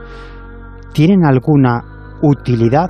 Bueno, pues parece que los sueños lúcidos también tienen una vertiente práctica para resolver problemas muy mundanos de la vida diaria, incluso problemas bastante intrascendentes. Recuerdo un encuentro con 2 soñadores y este fue físico en Madrid. Uno llegaba desde México y la otra llegaba desde Andalucía. Y bueno, las noches anteriores yo estuve soñando un paseo por Madrid un tanto especial, por unas calles. Bueno, yo no conozco Madrid especialmente, algunas cosas, pero no las callejuelas, ¿no? Y esto estaba en el mismo centro, en la parte más antigua de la ciudad. Y recuerdo que estaba volando, pero volando entre callejuelas. Y vi un edificio que tenía como unos ventanales enormes tapiados, o algo parecido, muy grandes. Y me chocó mucho. Yo soy muy dada al despiste y como mi miedo era a perderme en Madrid, pues yo estaba soñando y antes de esa calle había una chocolatería. Bueno, pues cuando nos encontramos los 3 soñadores y salimos a tomar algo, fuimos a una esquina de una chocolatería, en una callecita. Ahí estábamos hablando de nuestro mundo de sueños y de chamanes y de todo lo que se puede hablar y de repente se cerró el cielo, empezó a llover, salimos corriendo y nos metimos por una calle que no sabíamos ni cuál era, todo era buscar refugio de la lluvia, pero aguacero, y cuando miré hacia arriba, ahí estaba aquella pared con aquellas ventanas tapiadas, que era la parte de atrás de un teatro, y desde ahí salimos directos, vamos a donde teníamos el hotelito, en la Gran Vía, muy, muy cerca, pero yo había estado volando y ahí estaba la calle, y ahí estaba el café y ahí estaba todo. Vi la forma en que iba directa al hotel, no me iba a perder por callejuelas ni iba a estar dando vueltas ni... Bueno, gracias a este sueño lúcido, pues Ana y sus compañeros pudieron encontrar el camino hacia el hotel en el que se alojaban y así evitaron calarse todavía más. Pero continuando con esta vertiente práctica, Ana también emplea la lucidez onírica para no perder aviones cuando viaja. Eso me ocurre cuando tengo que viajar y hacer un enlace en un aeropuerto y te vas de una terminal a otra y vas con el tiempo justo, no más que justo, y como te equivoques en una escalera, en una puerta o en un algo, igual no llegas y pierdes un avión. Y bueno, la noche anterior yo sueño exactamente el camino más corto para ir de un sitio a otro, de donde desembarco a donde tengo que embarcar. Y una de las veces me llamó la atención que el sitio era morado. Yo decía, ¿morado? ¿Qué es esto de morado? Pues efectivamente, aquellas salas de espera en Miami eran moradas, del color que yo las había visto. Bueno, en su momento entrevisté a bastantes soñadores lúcidos que me contaron historias muy alucinantes, como soñadores que se conocen en el mundo onírico e incluso llegan a pasarse correos electrónicos para luego mantener el contacto en el mundo de la vigilia. Aunque en este caso, Ana utilizó sus aptitudes oníricas para reconocer el rostro, la cara, de una persona con la que debía encontrarse al día siguiente. Habíamos quedado para el día siguiente, él tenía su reunión con su grupo de gente, pero como yo estaba en aquellos foros, tenía ganas de conocer a aquella gente y ellos también a mí. Y aquel día yo estaba en México, pero aquel día había quedado, sí, al día siguiente con él, y yo tenía mucha curiosidad porque no había visto ni una sola imagen de él y no sabía ni si lo iba a reconocer. Decía, van a ser unas cuantas personas, que luego eran más de 20 los que estaban allí. No sé, no voy a ir yo preguntándole a todos, eres tú, eres tú, eres tú, porque voy a quedar muy mal. Pero eso ya era una cuestión de punto honor. Pero no hizo falta, porque aquella noche efectivamente o él apareció o yo tiré de él, pero vamos, su cara estaba a menos de un palmo de la mía. Pude ver con todo lujo de detalles, porque era lo que yo quería, reconocer su cara. Todo, sus cejas, sus ojos, su nariz, su boca, el perfil de su cara, todo, su pelo. Entonces, cuando al día siguiente nos vimos, yo no tuve ninguna duda en saber quién era él. Desde luego, Enrique, interesantísima quizá esa vertiente más práctica que podemos aplicar en nuestra realidad convencional a raíz de los sueños lúcidos, ¿verdad? Sí, muchísimas aplicaciones, porque es evidente que hay una vertiente muy espiritual en todo esto, ¿no? Pero también hay una vertiente cotidiana, ¿no? Os puedo contar mil cosas, pero os cuento muy rápidamente el caso de una psicóloga que estudió a un jugador de fútbol alemán que le gustaba mucho nadar y hacer, competir y eso, pero no era muy bueno, ¿no? Y entonces, decidió, él era soñador lúcido y decidió hacer una cosa muy curiosa. Se ponía vídeos de nadadores olímpicos y observaban en los vídeos cómo nadaban, ¿no? Y luego él iba al sueño lúcido y se creaba piscinas para, imitar esos movimientos, pero las piscinas las iba cambiando, ¿no? A veces, por ejemplo, a la piscina la llenaba de leche o de miel para ofrecer más resistencia, ¿vale? Y porque el cerebro no distingue entre la realidad del mundo físico y la realidad del sueño lúcido, con lo cual el cerebro cree que estás ofreciendo, o sea, estás haciendo más esfuerzo, ¿no? Si nadas en leche o nadas en miel, ¿no? Incluso en cerveza, ¿no? Que eso es muy alemán, ¿no? En nadar en cerveza. Incluso se desdoblaba, conseguía tener dos seres oníricos, uno haciendo natación y otro por encima, todo esto dentro del sueño, por encima observándose a sí mismo, a su propio ser onírico, cómo hacía las maniobras para observar si lo estaba haciendo bien o mal. Es decir, había tres personas, la que estaba en la cama, la que estaba en la piscina nadando y el tercero que estaba por encima de la piscina en el sueño lúcido observando cómo hacía las distintas maniobras de natación. O sea, pues, y realmente progresó mucho, tanto que su entrenador en natación se quedó verdaderamente alucinado de cómo en tan poco tiempo había llegado a tal estadio, ¿no? de perfección en la natación, ¿no? Qué curioso. Curioso también el caso de Marcos Carrasco, ¿verdad, Miguel? Efectivamente, Marcos Carrasco, nuestro siguiente protagonista, es licenciado en Bellas Artes por la Universidad Complutense de Madrid, además posee varios cursos de doctorado y un montón de premios en certámenes de pintura, ha expuesto su obra por todo el mundo y además de todo eso, es uno de los ilustradores de cine, televisión y publicidad más reconocidos de España. Y también forma parte del equipo de La Escóbula de la Brújula, un programa de radio en el que, además de Marcos, participan varios amigos que han pasado por los micrófonos del Colegio Invisible. Y Marcos acudió a uno de los cursos sobre lucidez onírica de nuestro invitado, de Enrique Ramos, y esto hizo que su proceso creativo cambiara por completo. Había determinados dilemas compositivos o de creación o de inspiración que a mí me preocupaban, cómo hallar la solución, por ejemplo, a un determinado cuadro que estaba pintando, y de hecho me ponía esa tarea y antes del sueño tenía previsto qué cosa exactamente quería yo llegar a hacer con esa composición o con esos colores o con lo que fuera, ¿no? Entonces, yo llegaba a entrar en esa fase REM todo a base de ensayos y ensayos. Había veces que ni lo recordaba, me frustraba, pero llegué a entrar en ese ver el cuadro en sí, estar en mi estudio, darle la vuelta, verlo maravillosamente, incluso pintarlo rápido, ver la solución y luego volver a la vigilia y decidir sobre todo cómo y dónde y qué quiero hacer. Que claro, cuando tú estás en un sueño eres como vapuleado, ¿no? Te vas de un lado a otro, no eres capaz de mantener esa realidad, se te esfuma, vas de una realidad a otra y no eres capaz de encontrar ese hilo conductor.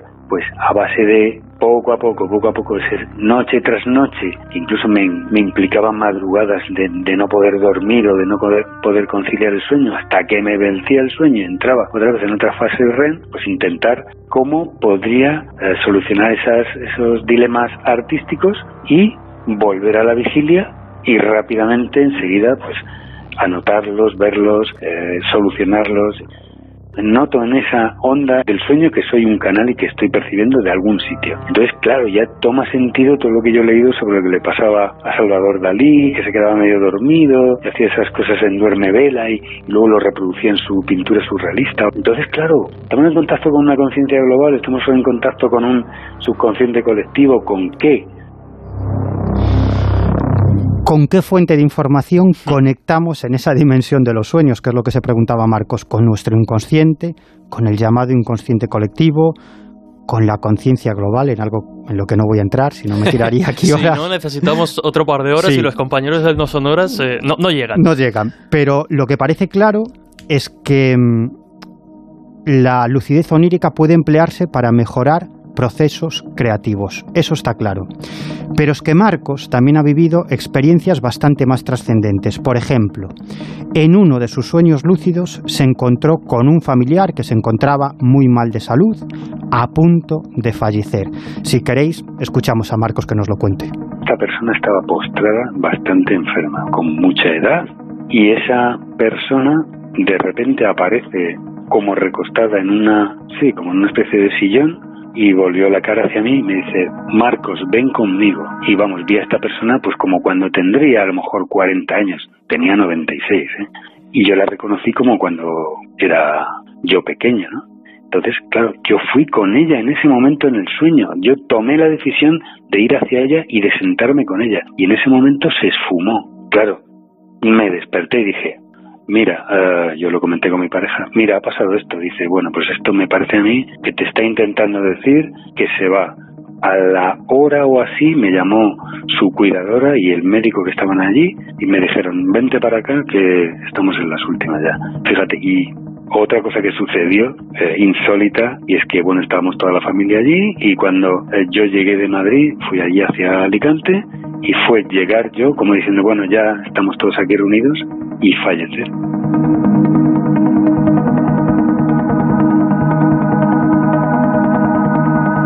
No queda tiempo para mucho más, pero Marcos Carrasco es el ejemplo perfecto de alguien que decidió saber y experimentar un poquito más con el fenómeno de los sueños lúcidos, precisamente en uno de los cursos que ofrece Enrique Ramos. Y bueno, Enrique, como los minutos van azotando, me gustaría preguntarte, para todos los invisibles que estén interesados, ¿cómo pueden buscar esos cursos? ¿Cómo pueden localizarte en redes para preguntarte? Háblanos un poco de esas experiencias.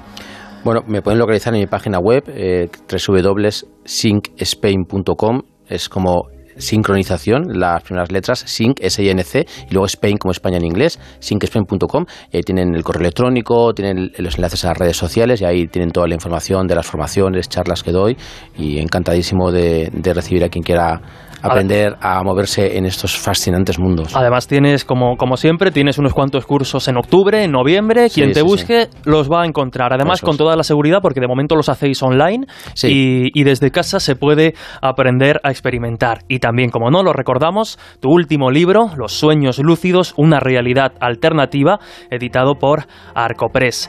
Enrique Ramos, de verdad, un auténtico lujo. Se nos quedan, Miguel, pues 1000 cosas en el tintero, bueno, ¿verdad? 1000 preguntas. Una cuestión también muy interesante es la utilización de la lucidez onírica en el campo del espionaje, que es absolutamente fascinante y quedaría para otro programa. Bueno, con nuestro invitado, con Enrique Ramos, que conoce este campo muy bien, y lo haremos, ¿eh? Pues le lanzamos, ahí te dejamos el guante, Enrique, así Encantado. Que te llamaremos pronto. Muchísimas gracias por acompañarnos y hasta la próxima. Hasta la próxima.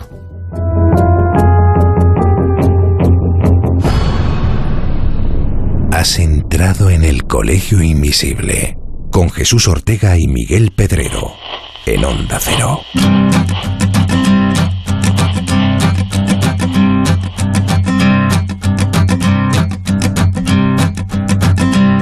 There's a man going round taking names. Bueno, Miguel, yo desde luego insisto, me quedo con muchas preguntas y los invisibles igual. La reacción, nos están llegando historias, nos están llegando preguntas, por ejemplo, @m_ngel, en Teos, bueno, pues que es un invisible de lujo, nos decía, varias experiencias oníricas. He tenido sueños donde he visitado lugares de mi futuro y años después comprobé atónito cómo aquello soñado era real. Alucinante escuchar los testimonios de sueños lúcidos. Carlos nos decía, en mis sueños interactúo mucho con personas que ya no están con nosotros. Siento como si fuera la vida real. Ya no me da miedo lo que nos espera después de la vida. Ya ves que, insisto, muchos comentarios, pero nosotros ya sabemos, Miguel, que tú estás tomando nota y que de verdad que nos pueden escribir, que estamos muy atentos, que nos gusta hablar con los invisibles, recoger sus experiencias y luego ya ven que si nos dan permiso las contamos en, claro, en el programa. Que los llamaremos y tenemos una enorme necesidad de recopilar todo ese tipo de casos y de historias. Yo estoy convencido que nuestros oyentes tienen historias interesantísimas de todo tipo. Por favor, que las compartan con nosotros.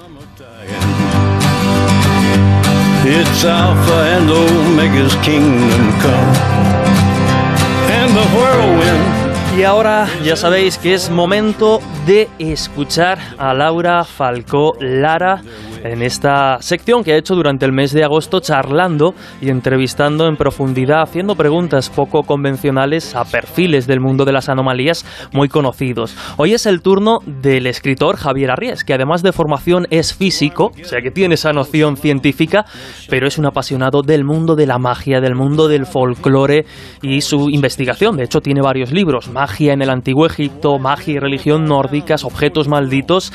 Y yo reconozco, Miguel, que a pesar de conocer a Javier desde hace muchísimos años, lo que cuenta en esta entrevista con Laura no tenía ni idea, y vais a comprobar que desde pequeñito ha vivido y protagonizado experiencias asombrosas en el mundo de las anomalías. ¿Os apetece? Pues vamos a ello.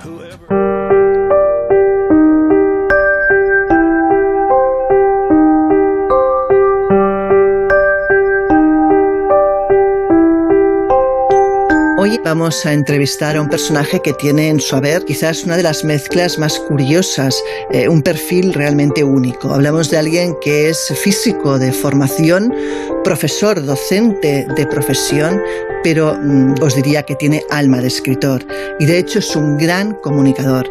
Hablamos de Javier Arriés, una bellísima persona y un hombre muy interesante al cual he querido entrevistar en profundidad. Así que si os parece, comenzamos.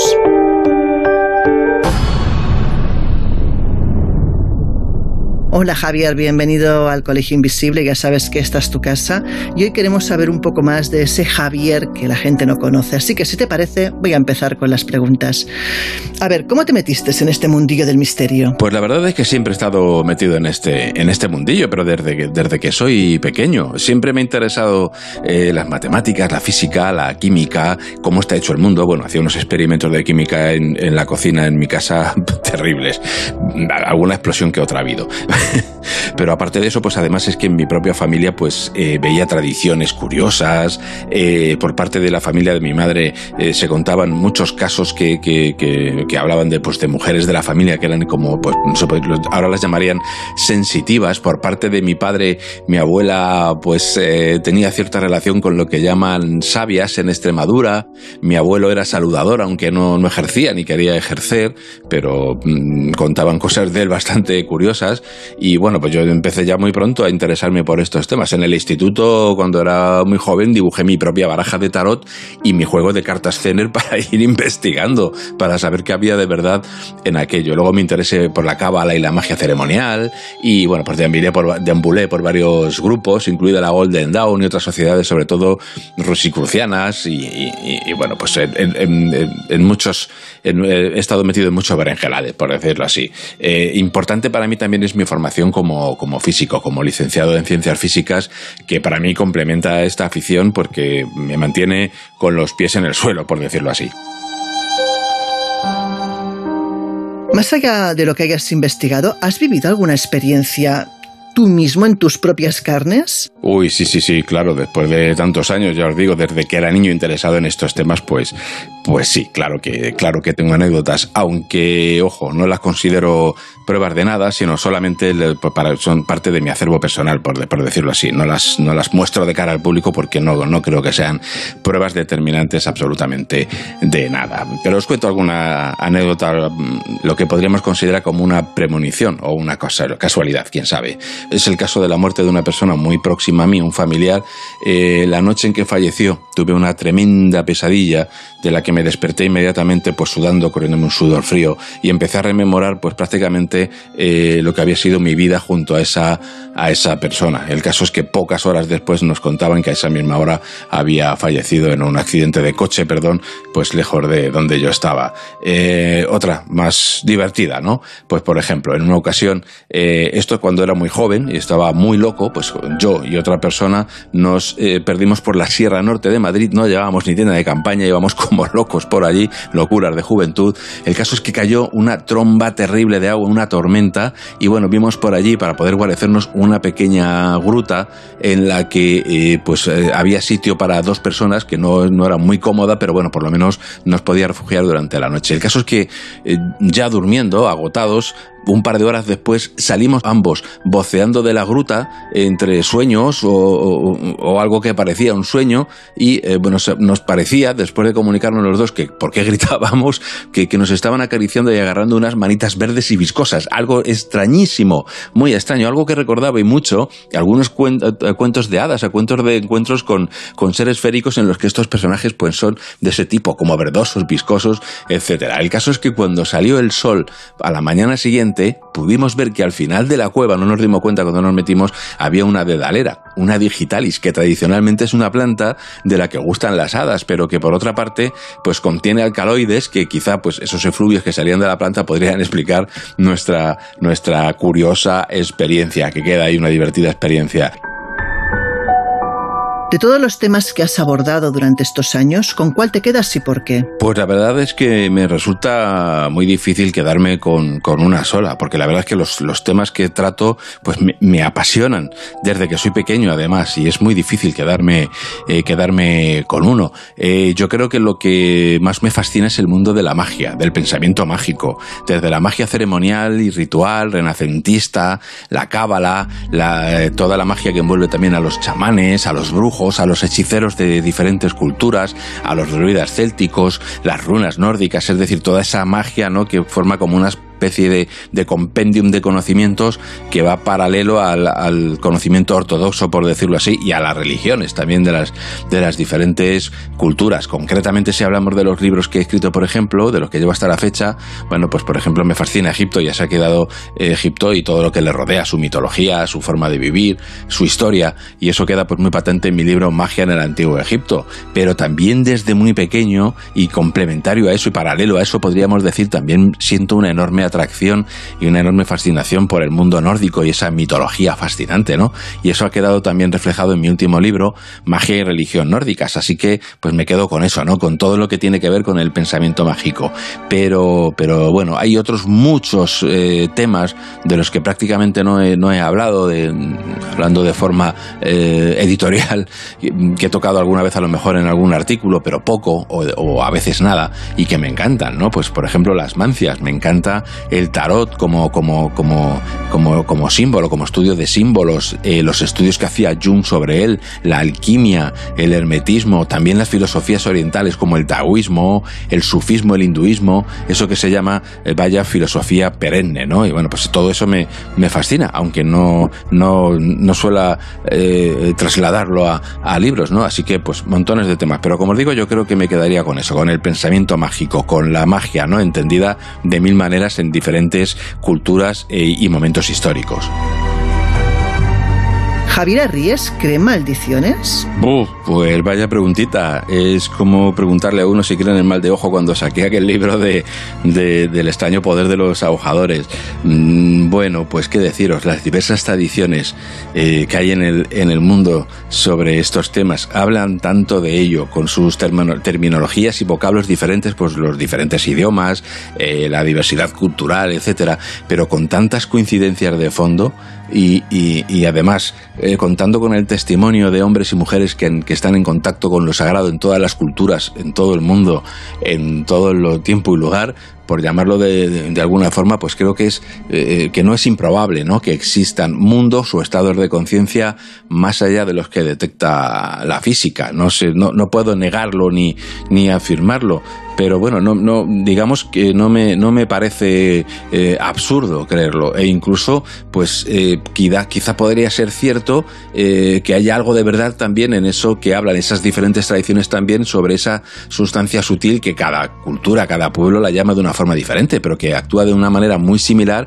Eso es lo que los egipcios llamaban Ka, ¿no?, ese doble vital, y Heka, cuando está activo, cuando se convierte en magia, por decirlo así, cuando alguien lo utiliza para crear todo tipo de efectos. Los polinesios lo llaman mana, los hindúes lo llaman prana, los chinos, para ellos es el ki, ¿no?, como una especie de fuerza, de energía vital, un poco más allá de lo físico, rozando con lo material, pero como un poco más allá. Y todas estas culturas, mucha gente piensa que es moldeable esta sustancia, que se puede actuar sobre ella y que la conciencia pues puede actuar sobre ella tanto para bien como para mal. Pues la verdad, no tengo pruebas de su existencia ni pruebas de su no existencia, pero algo me dice por experiencia propia pues que hay cosas que escapan, al menos actualmente, al microscopio y al telescopio. Así que podemos decir, o digamos que sin afirmar ni negar nada, mantengo una mente abierta respecto de estos temas, aunque no tanto como para que se caiga mi cerebro al suelo, como decía Feynman, pero bueno, uno ya ha visto ciertas cosas y no desecha las cosas porque sí. No puedo decir ni que sí ni que no, no tengo pruebas ni de su existencia ni de su no existencia, pero desde luego es un tema fascinante y yo seguiré abordándolo e investigándolo, a ver si llego algún día, que me extraña, no lo sé, algo digamos concreto, ¿no? Pero mientras tanto, pues eso, a investigar. Si pudieses elegir haber vivido personalmente alguna experiencia inexplicable, ¿cuál elegirías y por qué? Pues difícil, pero supongo que, por ejemplo, pues vivir lo que ocurre en una casa encantada o en un poltergeist, pero bueno, eso ya lo he vivido de alguna manera, pero de manera intensísima, o sea, en uno de estos casos flagrantes, por decirlo así, en los que puedes ver de manera fehaciente todo eso que ha sido recogido en la literatura parapsicológica, ¿no? Los parapsicólogos han puesto etiquetas a todo este tipo de fenómenos, pero no entienden muy bien que son. Bueno, pues vivirlos de una manera intensa. Uno, pues seguro que vosotros os ha pasado también, habéis en las diferentes investigaciones que ha hecho cada cual, pues habrá vivido alguna de estas cosas de una manera o de otra, explicables, no explicables, algunas se pueden verificar que ha sido por causas naturales, otras te quedas diciendo, ay madre, esto es uno de esos casos del 1% ese pequeño, pero que está ahí, y bueno, pero eso, vivirlo de una manera tan intensa que puedes decir, estoy en ello, no hay tu tía, es lo que hay. Aunque, como os digo, pues sí, uno ha visto determinadas cosas que, bueno, que pueden ser casualidades, como digo, pero que te dejan pensando, ¿no? Pues, por ejemplo, el caso de una adolescente con la que tuve la oportunidad de convivir varios días y yo estaba con mi libreta al tanto, y yo era muy joven también, pero es que al paso de esta chica las puertas se cerraban solas, las bombillas duraban pues como una chocolatina en una casa llena de niños, no duraban absolutamente nada, y bueno, pues era impresionante. Duró un tiempo bastante intenso, fue durante un par de semanas. Luego, después, aquello parece como que se diluyó curiosamente, pero bueno, ahí está. Y en otras ocasiones pues he vuelto a vivir cosas similares, de modo que quizá, como de alguna manera lo he vivido, pues diría a lo mejor que lo suyo sería vivir algo que no he vivido, pues por ejemplo, pues algo así como el ser secuestrado, ¿no?, por un ovni, una abducción. Fíjate, eso sería magnífico, maravilloso desde el punto de vista mío como físico, pues el conocer la tecnología, si es que existen, ¿no?, esas tecnologías extraterrestres, y si los ovnis realmente son tecnología extraterrestre, cosa que bueno, habría que ver. Bueno, pero imaginar que sí, que existen, y uno, pues un físico ahí metido en esa nave, pudiendo hacerles preguntas acerca del universo, conocer esas tecnologías superiores a nosotros, bueno, pues sería una auténtica maravilla. Así que esa sería quizá la experiencia más gorda, ¿no?, por vivir. Eso sí, lo que no me gustaría es que experimentaran conmigo, ¿no?, como dicen los abducidos o el testimonio de esas personas que afirman o que creen haber tenido una experiencia dentro de una nave espacial en la que han hecho con ellos todo tipo de experimentos. Así que no, eso no. Muchísimas gracias por acompañarnos en este espacio y nada, nos vemos a la vuelta de vacaciones.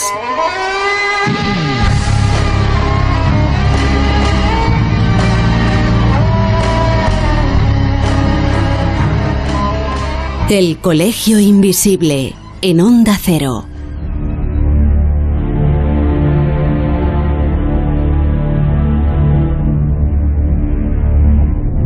Bueno, ya lo sabéis, quienes nos habéis acompañado durante todo este mes de agosto, ya sabéis que llega el momento de los viajes, que llega el momento de la aventura y bueno, como casi durante todo el programa, el momento también de la curiosidad y el descubrimiento, porque es hora de partir de viaje junto a nuestro invisible más viajero, Miguel Labrador. ¿Qué tal? Bienvenido al Colegio Invisible. Pues bien hallado, ya sabéis la tremenda ilusión que me hace estar aquí. Sí, además Miguel en estéreo, porque bueno, también sigue con nosotros, claro está, Miguel Pedrero, y nos vamos a un sitio, bueno, fascinante, ¿no?, lleno de misterios. Sí señor, a la isla de Java, en Indonesia, que está repleto de misterios de todo tipo y sobre todo muchos misterios arqueológicos que nuestro invitado conoce muy bien porque los ha visitado, los ha estudiado y, lo que es más importante, ha hablado con las gentes del lugar para que le cuenten, bueno, su visión sobre esos centros arqueológicos y todas las leyendas que hay alrededor de estos sitios. Para empezar haciendo un repaso, pues en rápido, casi en titulares, de las cositas que nos podemos encontrar en la isla de Java, ¿qué nos podrías contar? Pues mira, principalmente hay 20.000 porque es un sitio lleno de misterios, pero bueno, principalmente a mí lo que más me llamó la atención fueron 4 sitios y bueno, principalmente pirámides, que son una de las cosas que más me gusta ver en el mundo. La primera pues fue Gunung Padang, que bueno, ya veremos, ahora lo pasaremos a comentar, si es nada más y nada menos que la pirámide más antigua del mundo. Luego Candi Sukuh, nada más y nada menos que una pirámide maya en mitad de la isla de Java, en mitad de Indonesia. Y luego pues tenemos sitios más conocidos pero importantísimos, como son Borobudur, una pirámide en forma de estupa que es la más grande del budismo, y luego Prambanan, que también es una serie de templos los más importantes para el hinduismo. O sea, fijaros todo lo que tenemos en tan poco. Sí, la verdad es que hoy el viaje promete. Y claro, me hablas de la pirámide más antigua y que está en Indonesia. Yo creo que la curiosidad y la boca se nos abre a todos los invisibles. Cuéntanos un poquito más de esta posibilidad. Bueno, aquí todo empieza en el siglo XIX, en el que en la cima de esta montaña, porque en principio es una montaña, una colina muy, muy escarpada, y en el que se descubre una serie de piedras, rocas volcánicas, que obviamente estaban allí pues por la mano del ser humano, y ya, bueno, pues ya se sospechaba que eso podía tener pues una cierta antigüedad. En principio, las primeras investigaciones pues databan de unos 3.000, 3.500 años, cosa que ya está muy bien, es importante. Pero ¿qué es lo que pasa? Una vez que llega el geólogo indonesio llamado Dani Hilman Natabijaya, no sé si lo he dicho bien. Esto en el colegio de los nombres y las pronunciaciones, siéntete libre. Porque... bueno, creo que lo he dicho decentemente. Bueno, pues este geólogo, usando nada más y nada menos que geología de superficie, radar de penetración, tomografía sísmica, es decir, bueno, no estamos hablando de un iluminado, pues él empezó a hacer diferentes catas Y pues mira, pasó de esos 3.000 años aproximadamente a 7.000. Otra cata más abajo llegó a los 9.000, para finalizar con algo imposible, yo diría que de digerir, que son 27, 28.000 años. Imaginaos lo que es eso. Entonces, bueno, ahí luego ya entraremos a ver si esto es así o no. Bueno, esto yo creo que es la quizás la parte más interesante de este centro arqueológico de Gunung Padang, es la datación, ¿no? Porque estamos Exacto. hablando de 28.000 años. Sin duda, bueno, y además estamos hablando de la posibilidad de que ahí se encuentre una estructura piramidal. Exacto. Entonces la pregunta es, esa pirámide, ¿es cierto que ahí existe una pirámide? Porque sabes que hay polémica sobre eso. Exacto. Y dos, la datación, esos 28.000 años. Si esto es así, ¿qué supondría para la historia y para el campo de la arqueología? Claro, aquí se reúnen muchas cosas porque, claro, entra en acción, que es por lo que yo conocí, que es vosotros lo conocéis, gracias a vosotros tuvimos la oportunidad de cenar con Graham Hancock, que fue, por lo menos ya digo, por mi parte, por cómo conocí este sitio. Y es cierto que ya sabéis que este hombre, pues bueno, es un poco denostado a nivel más científico, pero es cierto que quien hace este tipo de catas no es, ya digo, vuelvo a repetir, no es un iluminado, es un geólogo, es decir, es un científico que además usa material, bueno, pues también científico, con lo cual yo no soy quien para rebatir eso. Sí que es cierto, a mí me cuesta pensar, conociendo un poquito cómo conozco la historia, que pudiera haber una pirámide construida hace tanto tiempo. Pero si a mí me demuestran con datos que eso es así, pues yo me lo tengo que creer. Es cierto que para ser una montaña, cuando yo la subí, pues es verdad que es una montaña un poco peculiar también.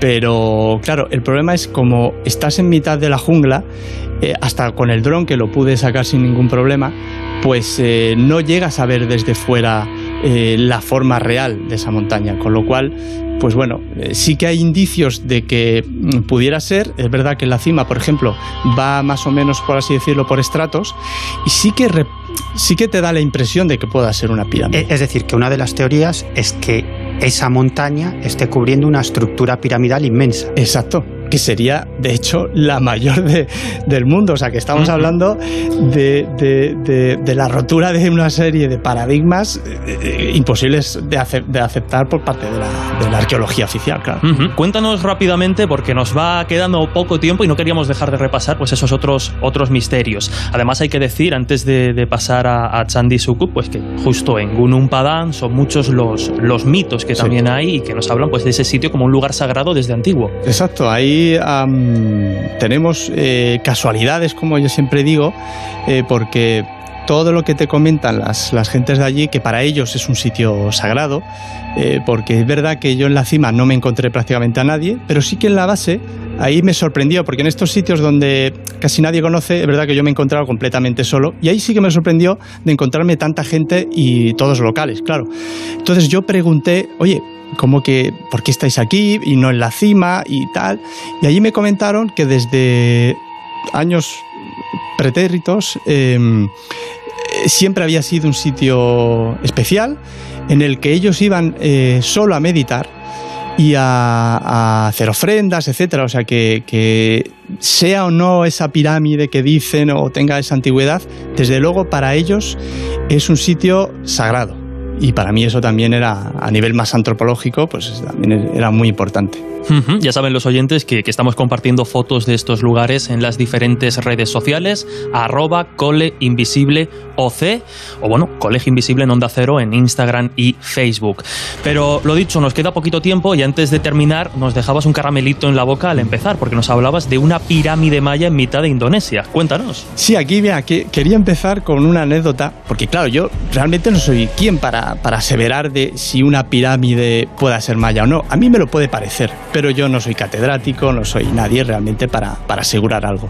Pero tuve la suerte de entrevistar a Miguel Rivera Dorado, que para quien no lo conozca, para mí es el número uno a nivel de estudios mayas, es arqueólogo, profesor de la Complutense de Madrid, y en la entrevista que yo le pude hacer, de forma un poco, bueno, siendo un poco pillo, le dije, usted que es alguien que sí que puede decir si una pirámide es maya o no, le voy a enseñar esta foto. Y cuando la vio, él me dijo, bueno, se mostró sorprendido porque, claro, él que no conozca una pirámide maya ya le sorprendía, claro. Y me dijo, hombre, pues sí es verdad, es prototípica maya, quiero decir, bueno, tienes la forma, tipo de piedra, estelas, etcétera. ¿Dónde está? Y le dije, pues mira, pues está en mitad de la isla de Java. Obviamente la sorpresa fue mayúscula y de hecho él me pidió más información porque me dijo, oye, es que para mí realmente sí que me parece que sea maya. Y repito, yo no, pero él sí que es alguien que pueda decir si algo es maya o no. Rivera es el mayor especialista en la cultura maya que hay en España, sin ninguna duda, y que además ha participado en excavaciones y ha dirigido excavaciones muy importantes en México y en Centroamérica, ¿no? Con lo cual, que él viera esa imagen y dijera, oye, pues esto tiene ciertas características mayas. Otra cosa será la explicación de ese parecido entre pirámides mayas y una pirámide en la isla de Java, en un lugar tan alejado. Pero tú allí, y eso lo hablábamos antes, también haces ese ejercicio de hablar con la gente y sobre todo también de fijarte en algunos detalles un poco heterodoxos, ¿no? Sí, sí. Y en este sitio descubriste, te topaste con una imagen que te llamó mucho la atención, ¿no? Con la imagen, entre comillas, muy entre comillas, de lo que podríamos llamar, o a mucha gente le podría parecer, un extraterrestre. Cuéntanos. Sí, esto fue, de hecho fue mi, lo hubiera visto de todas formas, pero fue mi mujer, curiosamente, porque yo estaba haciendo vídeos en la parte frontal de la pirámide y yo solo sabía que era una pirámide maya en zona indonesia, pero de repente mi mujer, que estaba en un lateral, me dijo, ah, mira, Miguel, pues aquí está el extraterrestre. Digo, ¿cómo? ¿El extraterrestre? ¿Qué extraterrestre? Y me dijo, sí, hombre, pues el bicho este que está aquí en la estela. Digo, mira, ni idea. Entonces, claro, ya me fui intrigado para allá cuando veo lo que los oyentes van a poder ver en la fotografía que vais a pasar, un ser alado con una cara, bueno, que solo lo podría haber hecho Spielberg, con garras, es decir, un ser que dices, bueno, ¿en quién se han fijado en 1400, la época de la construcción, para poner a este ser y otros seres que se pueden ver allí bastante raros, por así decirlo? Bueno, pues no hay tiempo para mucho más. Un gusto, como cada semana, viajar junto a Miguel Labrador a descubrir estos enigmas de la arqueología, estas herejías de la arqueología, me he quedado yo con el concepto, que están, bueno, pues de las que está plagada el planeta y que aquí en el colegio nos gusta conocer y descubrir. Miguel Labrador, como siempre, muchísimas gracias, un lujo compartir viaje contigo y bueno, hasta la próxima vez que nos encontremos en los micrófonos del colegio. Un placer, cuando queráis.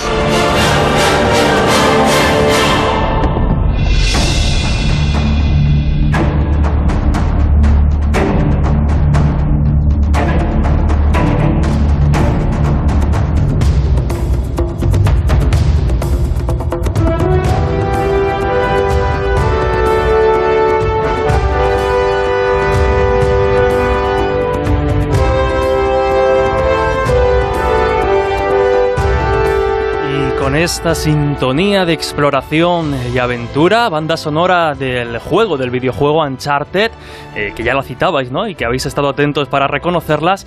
Ya sabéis que llega el momento de conocer la biografía, de conocer las aventuras de un nuevo explorador de la mano de Lorenzo Fernández Bueno. Hoy hablamos, o nos va a hablar, de Thor Heyerdahl, un explorador, un aventurero noruego que alcanzó fama mundial por organizar la expedición Kon-Tiki en 1947, durante la cual pues recorrió cerca de 8.000 kilómetros a lo largo del océano Pacífico, pues con una barca, con un barquito muy precario, pero que tenía la intención de demostrar que a bordo de esa balsa artesanal pudieron producirse contactos entre diferentes culturas, entre las costas de Sudamérica y, bueno, pues las islas de la Polinesia. Este viaje estuvo, como digo, diseñado para demostrar que los pueblos de la antigüedad pudieron realizar largos viajes por mar y que pudieron poner en contacto, insisto, a diferentes culturas separadas. Lo escuchamos, nos lo cuenta Lorenzo Fernández Bueno.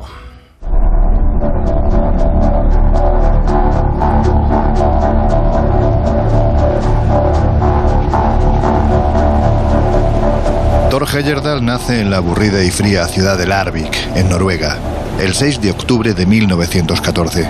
En la formación de su carácter influye su madre, que por aquellas fechas es directora de un pequeño museo de la localidad. En ese tiempo despierta en Heyerdahl un inusitado amor por la geografía y la zoología, disciplinas que años después estudiará en la Universidad de Oslo, como paso previo a un viaje que ha de marcar su vida para siempre. Y ese momento llega a los 31 años, cuando en compañía de su primera esposa, Liv Kucheron-Torp, emprende rumbo a los mares del sur. Tras meses de travesía llegan a las playas de Tahití, en las costas asiáticas del Pacífico, donde entran en contacto con Terieró, una suerte de jefe espiritual que los acoge en su tribu, mostrando una especial confianza por aquel hombre casi albino y de cara lechosa. En ese tiempo Heyerdahl experimentará un paulatino aumento de su pasión por las culturas polinesias que pueblan esta región del planeta. Después de un tiempo aprendiendo las costumbres, algunos dialectos, las tradiciones y los ritos de estas gentes, el matrimonio decide afincarse en Fatu Hiva. La pequeña isla en el archipiélago de las Marquesas aparece llena de contrastes. La presiden dos grandes volcanes, costas escarpadas e incluso una curiosa bahía, a la que los marineros llaman Bahía de las Vergas, ya que a varias millas de la orilla, las formas de la pequeña cordillera que se alza a sus espaldas posee múltiples formas fálicas. Es en este lejano lugar donde Heyerdahl comienza a orquestar sus tesis sobre la navegación primitiva y las diferentes rutas transoceánicas que pueden haber transitado los antiguos pobladores de estas minúsculas islas. Porque lo que es evidente es que de algún lugar deben de haber llegado. Y hay quien habla de un continente que describen en sus mitos, al que llaman Jiva. De Isla de Pascua se ha dicho casi de todo, pero poco es lo que hemos acudido a sus tradiciones, transmitidas oralmente desde el principio de su tiempo, cuando aseguran las mismas que este pueblo vive tranquilo y feliz en la lejana tierra de Jiva, una especie de continente sagrado donde disfrutan de una cultura muy avanzada.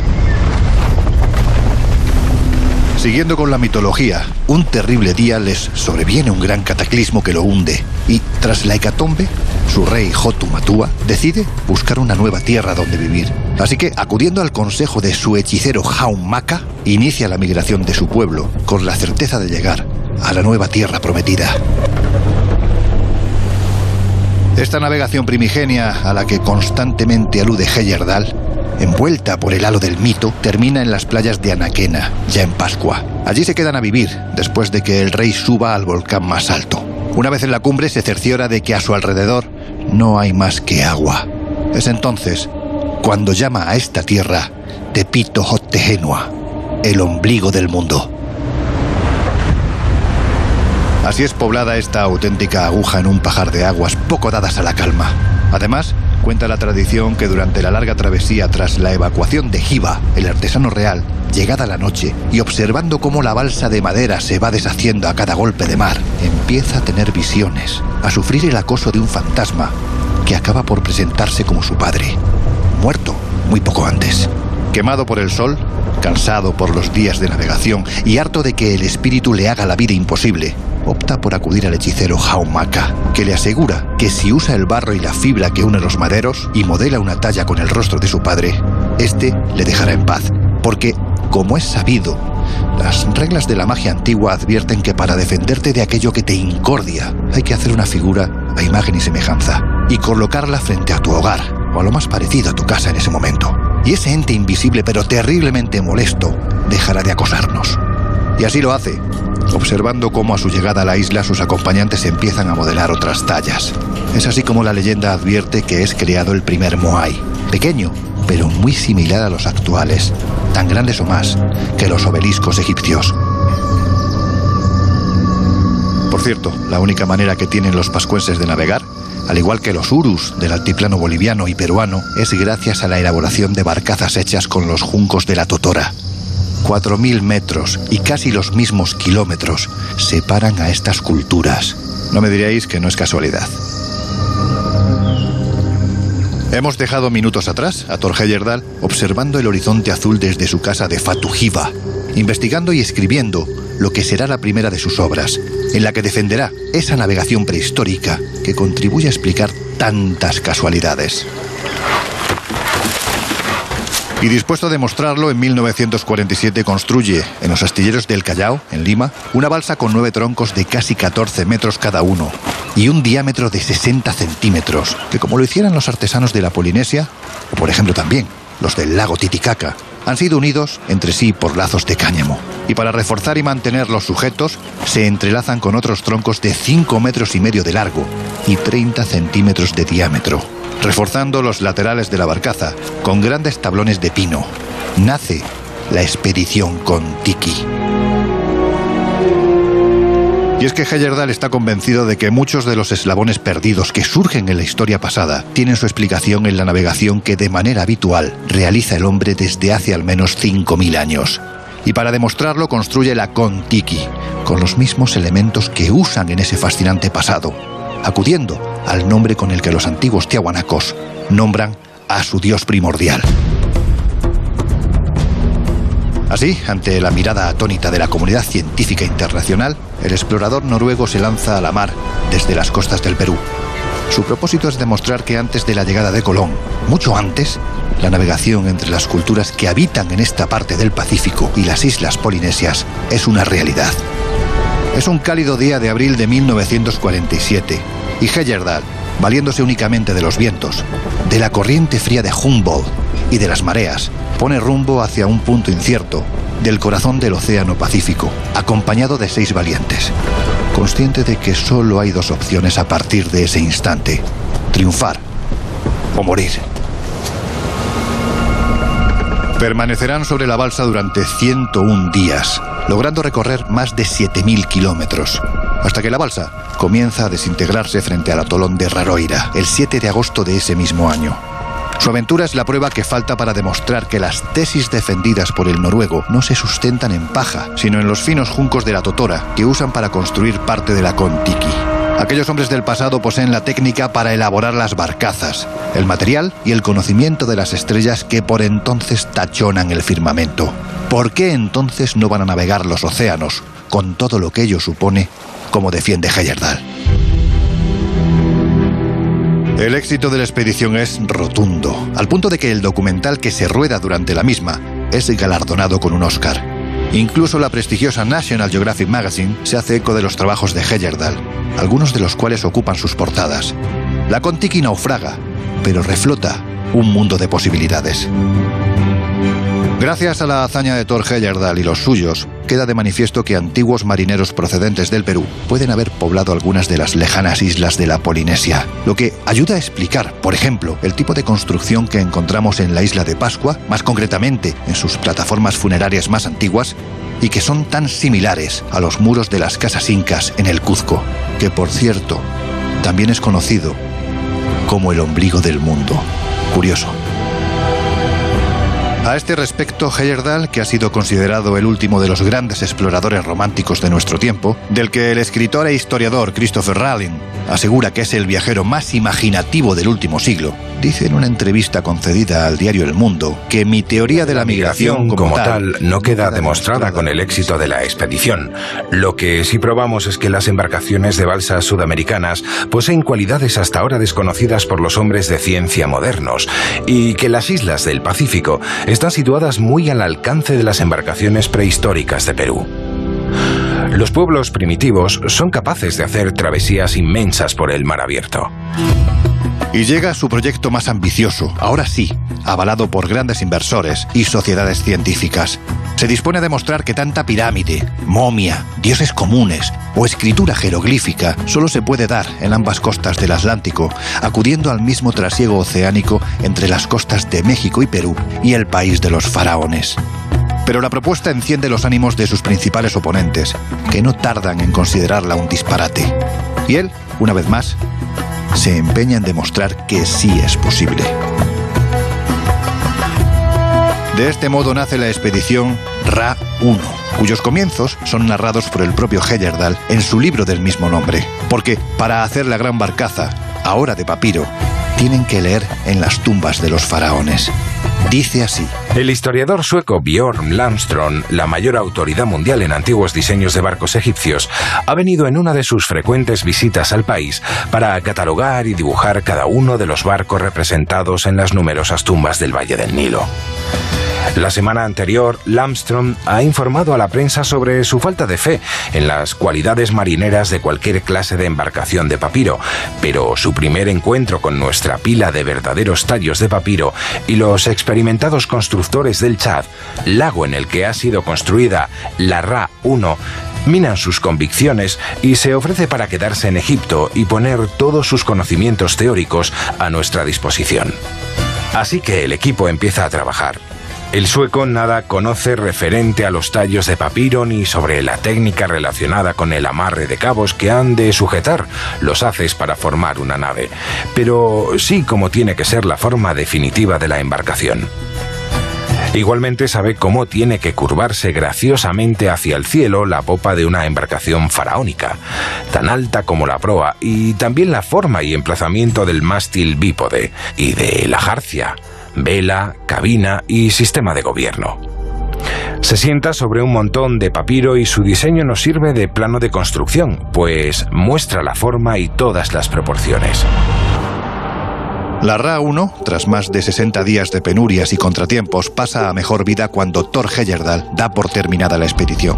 Han logrado recorrer cerca de 3.000 kilómetros, y aunque esta primera intentona constituye un estrepitoso fracaso que aumenta el volumen de las voces críticas, sirve para anotar las carencias y errores que han dado al traste con la empresa. Así, en 1970, y utilizando también papiro como material para construir la barcaza, nace la RA-2. Con una particularidad que la hace diferente a su antecesora. La unión de los juncos y la estructura de la misma se realizan con la técnica que en tiempos pasados e incluso hoy día utilizan los aymaras y urus que habitan el lago Titicaca. Y así, en menos tiempo que el empleado en su anterior misión, apenas 56 días, Thor y su tripulación logran atravesar el Atlántico, desde la localidad marroquí de Safi hasta las Islas Barbados. Satisfecho con una existencia intensa a sus espaldas, muere en su casa de Cogliamicheri, Italia, el 18 de abril de 2002. Consciente de que su legado, a día de hoy, continúa despertando intensos debates y cada vez logra más seguidores que defienden abiertamente su causa. Porque este hombre, ecologista convencido y un profundo soñador, se empeña en unir a los pueblos del tiempo anterior y con su coraje y valentía lo acabará logrando. Y así lo dejará escrito. Los océanos unen a la humanidad, no la dividen.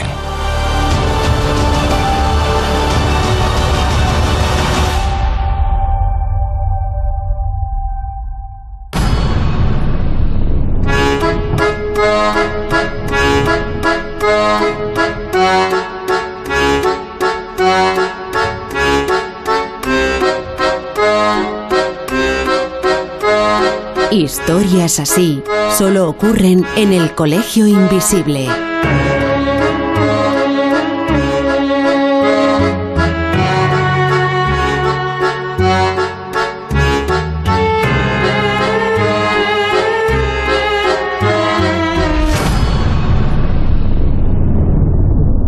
Ain't no sunshine when he's gone.